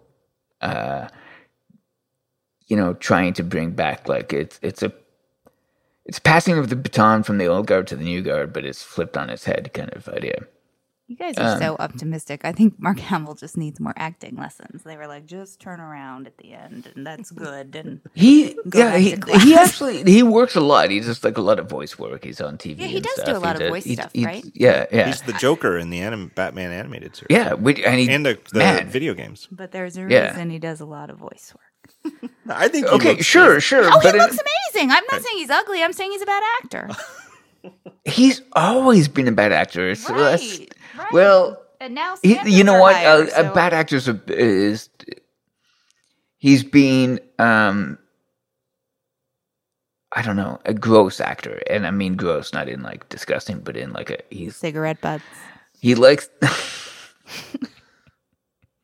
he he's he overemphasizes like it's a it's a very stage acty kind of thing that he does uh like the joker like the joker in the batman the animated series anyway uh i don't think he needed the line i think they used him exactly the way they wanted them to be used But using him this way means we'll never get to see Han and Luke together again. Like, oh my Nope. god! Oh, that's okay say this to me.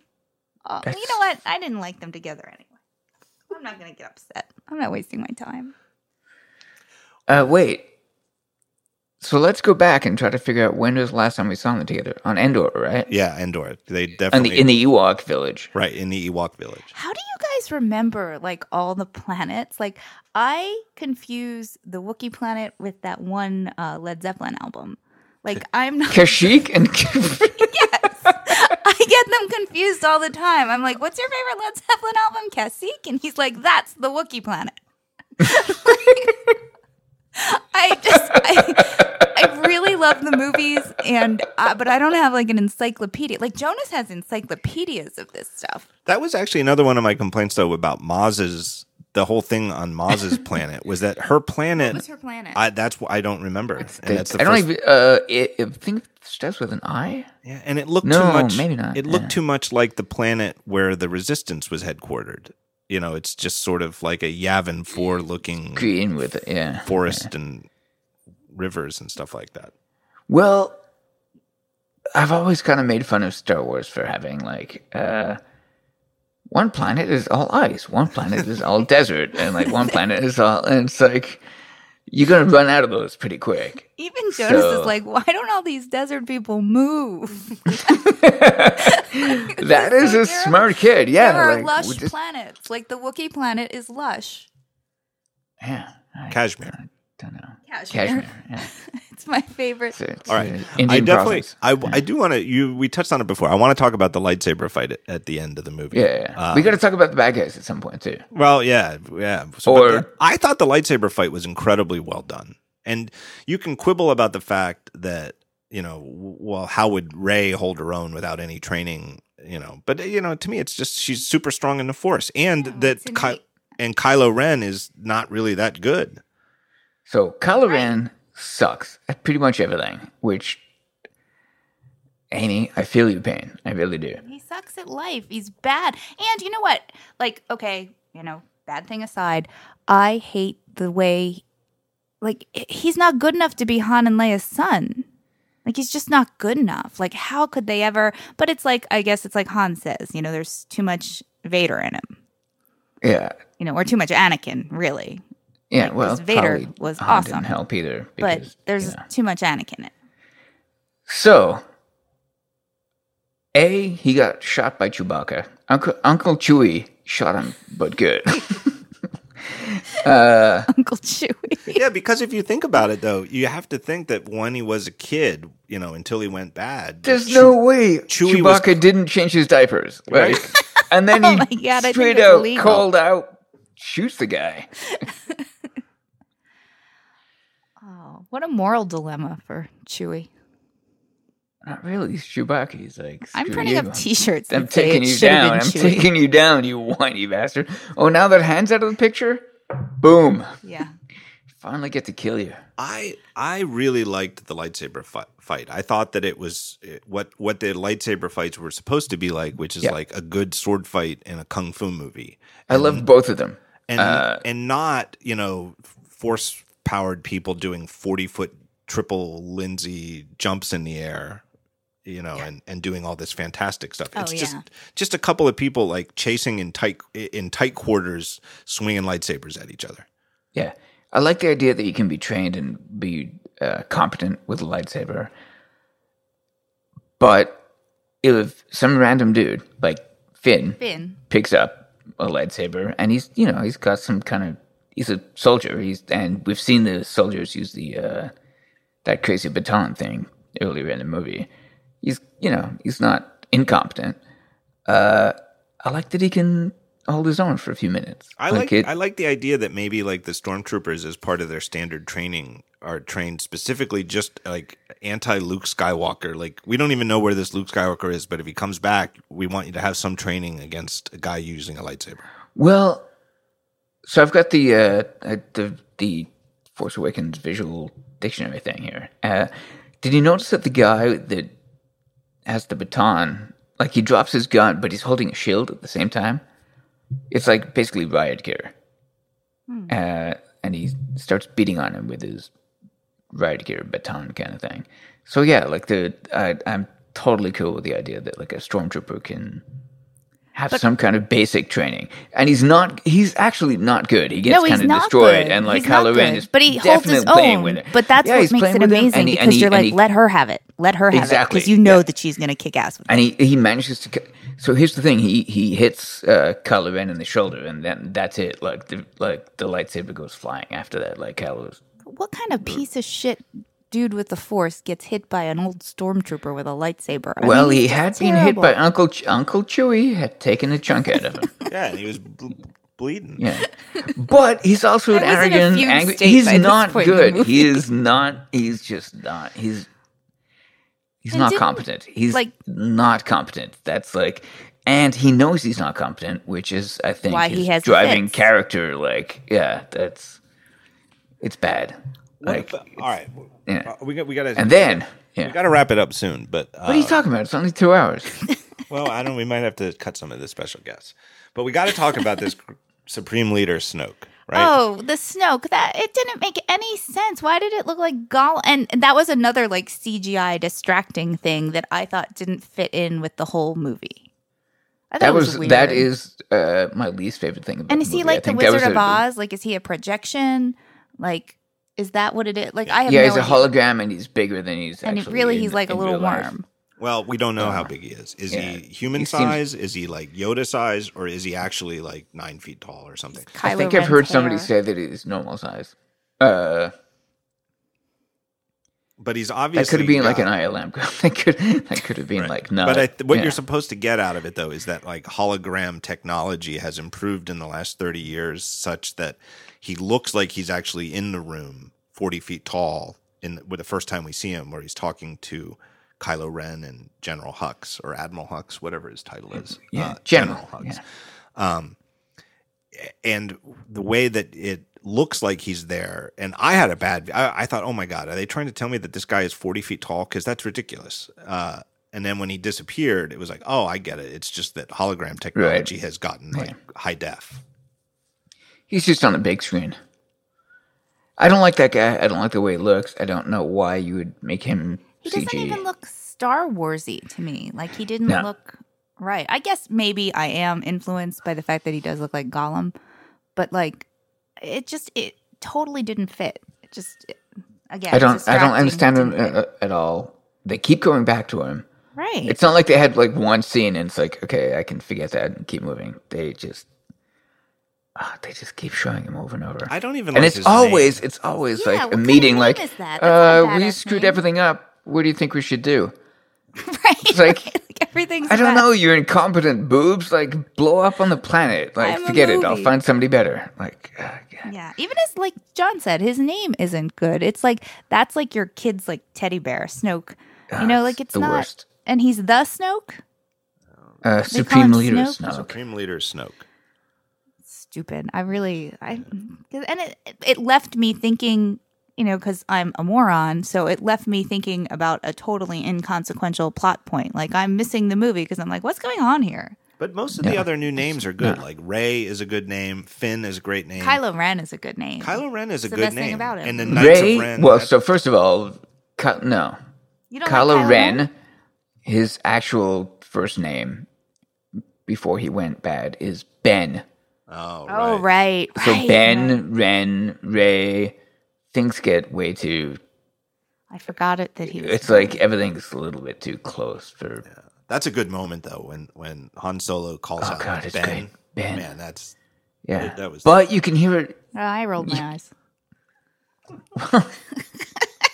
It's because it's the beginning of the end, as far as you're concerned. You're like, this, screw this movie. You rolled your eyes because you were busy like pouring petrol into like your Coke bottle and like trying to light the fuse. I know. I should have brought a cyanide pill to this movie. I was not. No, I didn't no. know. I Firebomb. Let's just stick with a firebomb. It's, all right what else do we want to talk about before we wrap up um. So the actual lightsaber battle between lightsaber. Rey and It's very important to me. All right, here's a question. So Rey- in, okay, in the go. next movies, does Rey build her own lightsaber because that's what Jedi's do, or does she No, continue she to gets the use blue one. Anakin's? She, She just uses Anakin's. Yeah. she loses it at the end of the her second movie. I think that. I think she uses that one. I think it's I like think- a thing, and it's obviously spoke to her. You know, Yeah, I think so, but I think she's going to Maybe lose she it at gets the her end hand of the cut off second in the next movie and loses a lightsaber. I Aw, think too she much. will. I am. I'm kind of surprised Too that she much. didn't Well, then cut. she'll have to build one. I thought she might have cut Kylo Ren's hand off. I don't know. So what else do we want to talk about? Want- Do you, do you think Rey is going to have her own lightsaber, or do you think she's going to continue to use Luke? I think she's going to lose it at the Really? midpoint. Like she's going to lose it next next episode. Yeah, because they got to sell more lightsabers. Well, just being okay, cynical. there's that. No, that yeah, sure, why not? That's a cynical way of looking at it. That that's fine, maybe. Uh, I just in terms of if we continue with kind of the mirroring aspect of what we've seen, she's going to have to lose it, right? So Let's talk about Carrie Fisher. Like, how many fucks does she not give? I love her press tours for this. I she gives zero fucks about I- anything. She brings her janky little dog. I have never wanted to have sex with Carrie Fisher more. Like than right more than like slave Leia. No, no, no. Like, yeah, exactly. Like, kid, you know, young boy kind of thing. Like, holy shit, look at that. That's like a woman. Uh, uh, Carrie she Fisher is just the best. Uh, she's amazing. She's really, really good. She seems to be having fun. Yeah, like she's having fun and she's just saying all the shit she's wanted to say. She's kicking so much ass. It's hilarious. Right. And then she had those tweets about because it is true. Like she got judged on her looks, and I think sh I thought she looked amazing. If anything, I a little too like Botoxed, which only to me I noticed because they let Han Solo be all like grizzled, and he's way older, right? He's older than Yeah, she he's cool. Yeah, yeah. But they she let was him be grizzled, 77, and yet so, like yeah. she's she's got a lot of Botox. And I just don't think that's fair. And I think that if it would have been up to Carrie Fisher, she would have been like, "Fuck you, I'm not losing weight. Fuck you, I'm not doing any Botox." I don't. I just. I just But like she her. looks I just. I amazing. yeah. I have a lot of admiration. oh, for her. guess what? She doesn't look 24 anymore. like, yeah, surprise. it's like, what do you expect? It's uh, like, oh, You know what? I feel like she feels and sounds and looks like old Princess Leia Yep. in a way like that, been through some shit, but in a way know? that it, it in a way that goes- Harrison Ford doesn't inhabit. Han Well, Solo. what about in the in the goofy Kingdom of the Crystal Skull uh, Indiana Jones movie? The the actress who plays Marion to me is like unrecognizable. Yeah. It's like and it doesn't feel like Marion at all. It doesn't feel like like somehow there it, it just every everything from just the way she looks to the interaction that the two characters have does not feel like Indy and Marion back together again. It just feels hollow and pantomimed Yeah. in a way that Leia feels like, wow, that's that's thirty years older Princess Leia. Yeah, and she's in charge, right, right, and she's yeah, kicking she's- some ass, and uh, Han Solo is still way overstretching himself. Right, he's still a little bit of a fuck up. You know what I mean? Oh, he's always a fuck up, but yeah, th- at this point, it's like he's yeah, but it's he's like beat, sadder. like that- that it's little- I sadder mean- because he's older. Well, Like, yeah, like that. The, I mean, the the gangs literally tell him like, "Kid, there's nobody else to screw over in the galaxy. Like you're you're done. There's nowhere to hide." Uh, Leia, on the other hand, is kind of on the top of her game. She's like, "No, Yeah, look, I'm shit cool, together. calm. I got my shit together. I'm like taking care of business. I'm landing on the battleship or the uh, the the transport right after a battle. Like, yeah, she's badass. She she makes a bit more sense to me than than Han does. Although I can see Han being the kind of stubborn idiot that would still be getting himself into those kind of situations in his Right. seventies. right. So- He's got like a self-destructive streak. Yeah. Well, how did that work out, Amy? Shut up. We're not going to talk about it. You know what though? This felt so cathartic to get it out. Oh, that's good. Okay. Because I I can't talk about it on Twitter and like everybody is like Star Wars is so amazing and I just want to scream screw you Han Solo's Yeah. Like, give it I'm a so week mad. or something. So know, will like, you yeah. will you go see the movie again now? I I feel like maybe I need another week, but it's it's mellowing. Um, I texted my best friend like when it happened, and I was like, "Did you see it?" And thank God she said yes. And I was like, "Oh my God, I'm inconsolable." And uh, she was like, "You know what you should do? You should watch Empire. That'll make you feel better if you watch Yeah. Empire Strikes Back." And she's like, "And just know that he really wanted out. Like he he's he's always wanted out, and so like he's happy now." And that helped. It helped a little. Guy, did you see it in 3D or did you I see it did in all three times. Really? I see. I, we- I don't like 3D, so I didn't. I haven't seen it in But 3D. I heard yet. the 3D for this was pretty good. That I- it wasn't that's what like I'm thinking. typical dark. I'm not now a, that I've seen it twice, I'm thinking maybe I will see it if I go see it a third time. Well, I will, but I think maybe I should go see it in 3D while it's in theaters. I oh definitely, do not do 3D like at home. Yeah, I'm gonna go try to see it in 2D. But Yeah, you should see it. You know what? I'd be interested to hear if you saw it in 2D because then I also I read that 3D is not bad. Like we have seen so many bad movies. No, no, in no, 3D. this is a good one. But They then did- I've yeah. heard too that in 3D wasn't that different. That it wasn't like I believe that because it's not uh, it's not over the face, top. There's, like- Literally, yeah. There's maybe one shot that I think is a bit extreme, uh, and it, there's like a star. Uh, so this is a shot of a star destroyer on the screen, uh, like an establishing shot, and in 3D it's like in your face, like right up there. I don't know what it looks like in 2D, but Well, maybe I'll try it. We'll let the healing begin. Maybe I'm ready. yeah. I, so yeah, I do plan to see it in 2D, but Any- uh, any- you know, I, you can't. I mean. You got to go see it in 3D when it's in the All cinema because they they, I, they did not phone this in. I think it's a you know Great. they did a good job. All right. Any And I any and, and like you, I am not a 3D guy. Any final thoughts that you want to say before we wrap things up, Guy? I'm sorry, Amy, that Han Solo had to die.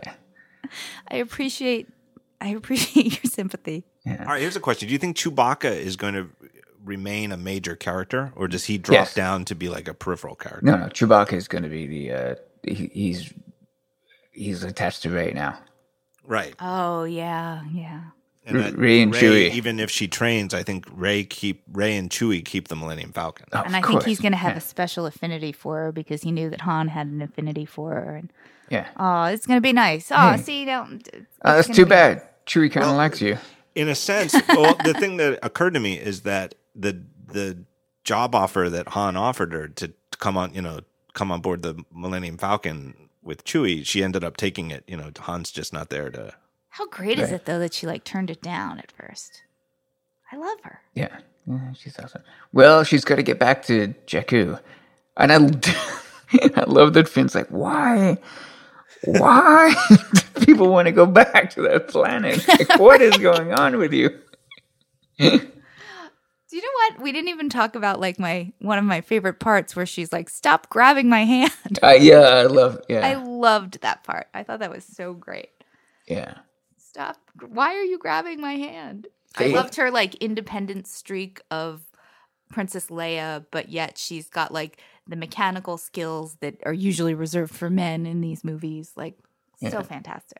I have to Uh, admit, J- J.J. Abrams totally suckered me in with the the first scene where her and Finn meet in the market, and the the guys who were told, "Hey, steal that droid from her," are attacking her, and you cut to Finn, and you see it's like this is where Yeah. like in the moment Finn, you can say he's out for himself, but he's going to help her, right. and then I was totally like, And, "Oh, and I he- get it." He, he doesn't know then- it from Adam. It's just like, okay, this girl's in Right. trouble. I'm gonna. And yeah. instead, it's it, I was totally suckered in as as J.J.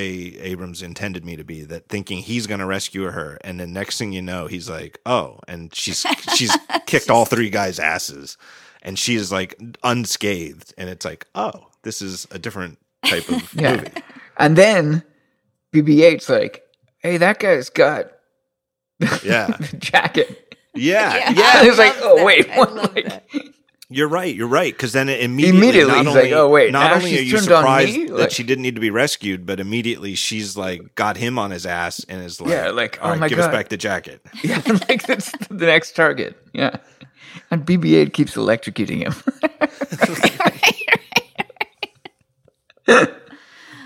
I don't know. It was so great. It's such a great female character, and it never felt gratuitous. Like it never felt like No. okay, now we're doing something, you know, so the girls won't complain. Like truly a great character. no, no, none of that at all. Yeah. Yeah. Not even like there's uh, not sexualized. There's not even No, There's no, like there's- m- like mild romance, but not even like Right, right. Yeah, Star Warsy. Star Warsy. Very Star Wars. Yeah, but Star Warsy had. I mean, they kept it to a kiss, Yeah. but yeah, even less than the original Star Wars, I'd say. yeah, yeah. It makes me want to. We should have more children and like have a girl because I just want her to see this movie. okay. oh wait, sorry, not me. okay. All right, Guy I English. you, Thank, thank you for doing this. Uh, my apologies to the Kick to the off the special show. guest who did not. We're gonna have to cut it short. So Okay. my apologies to everybody Yeah. waiting in the green room. Yeah. Peace, Ben Thompson. I hope they're watching our child.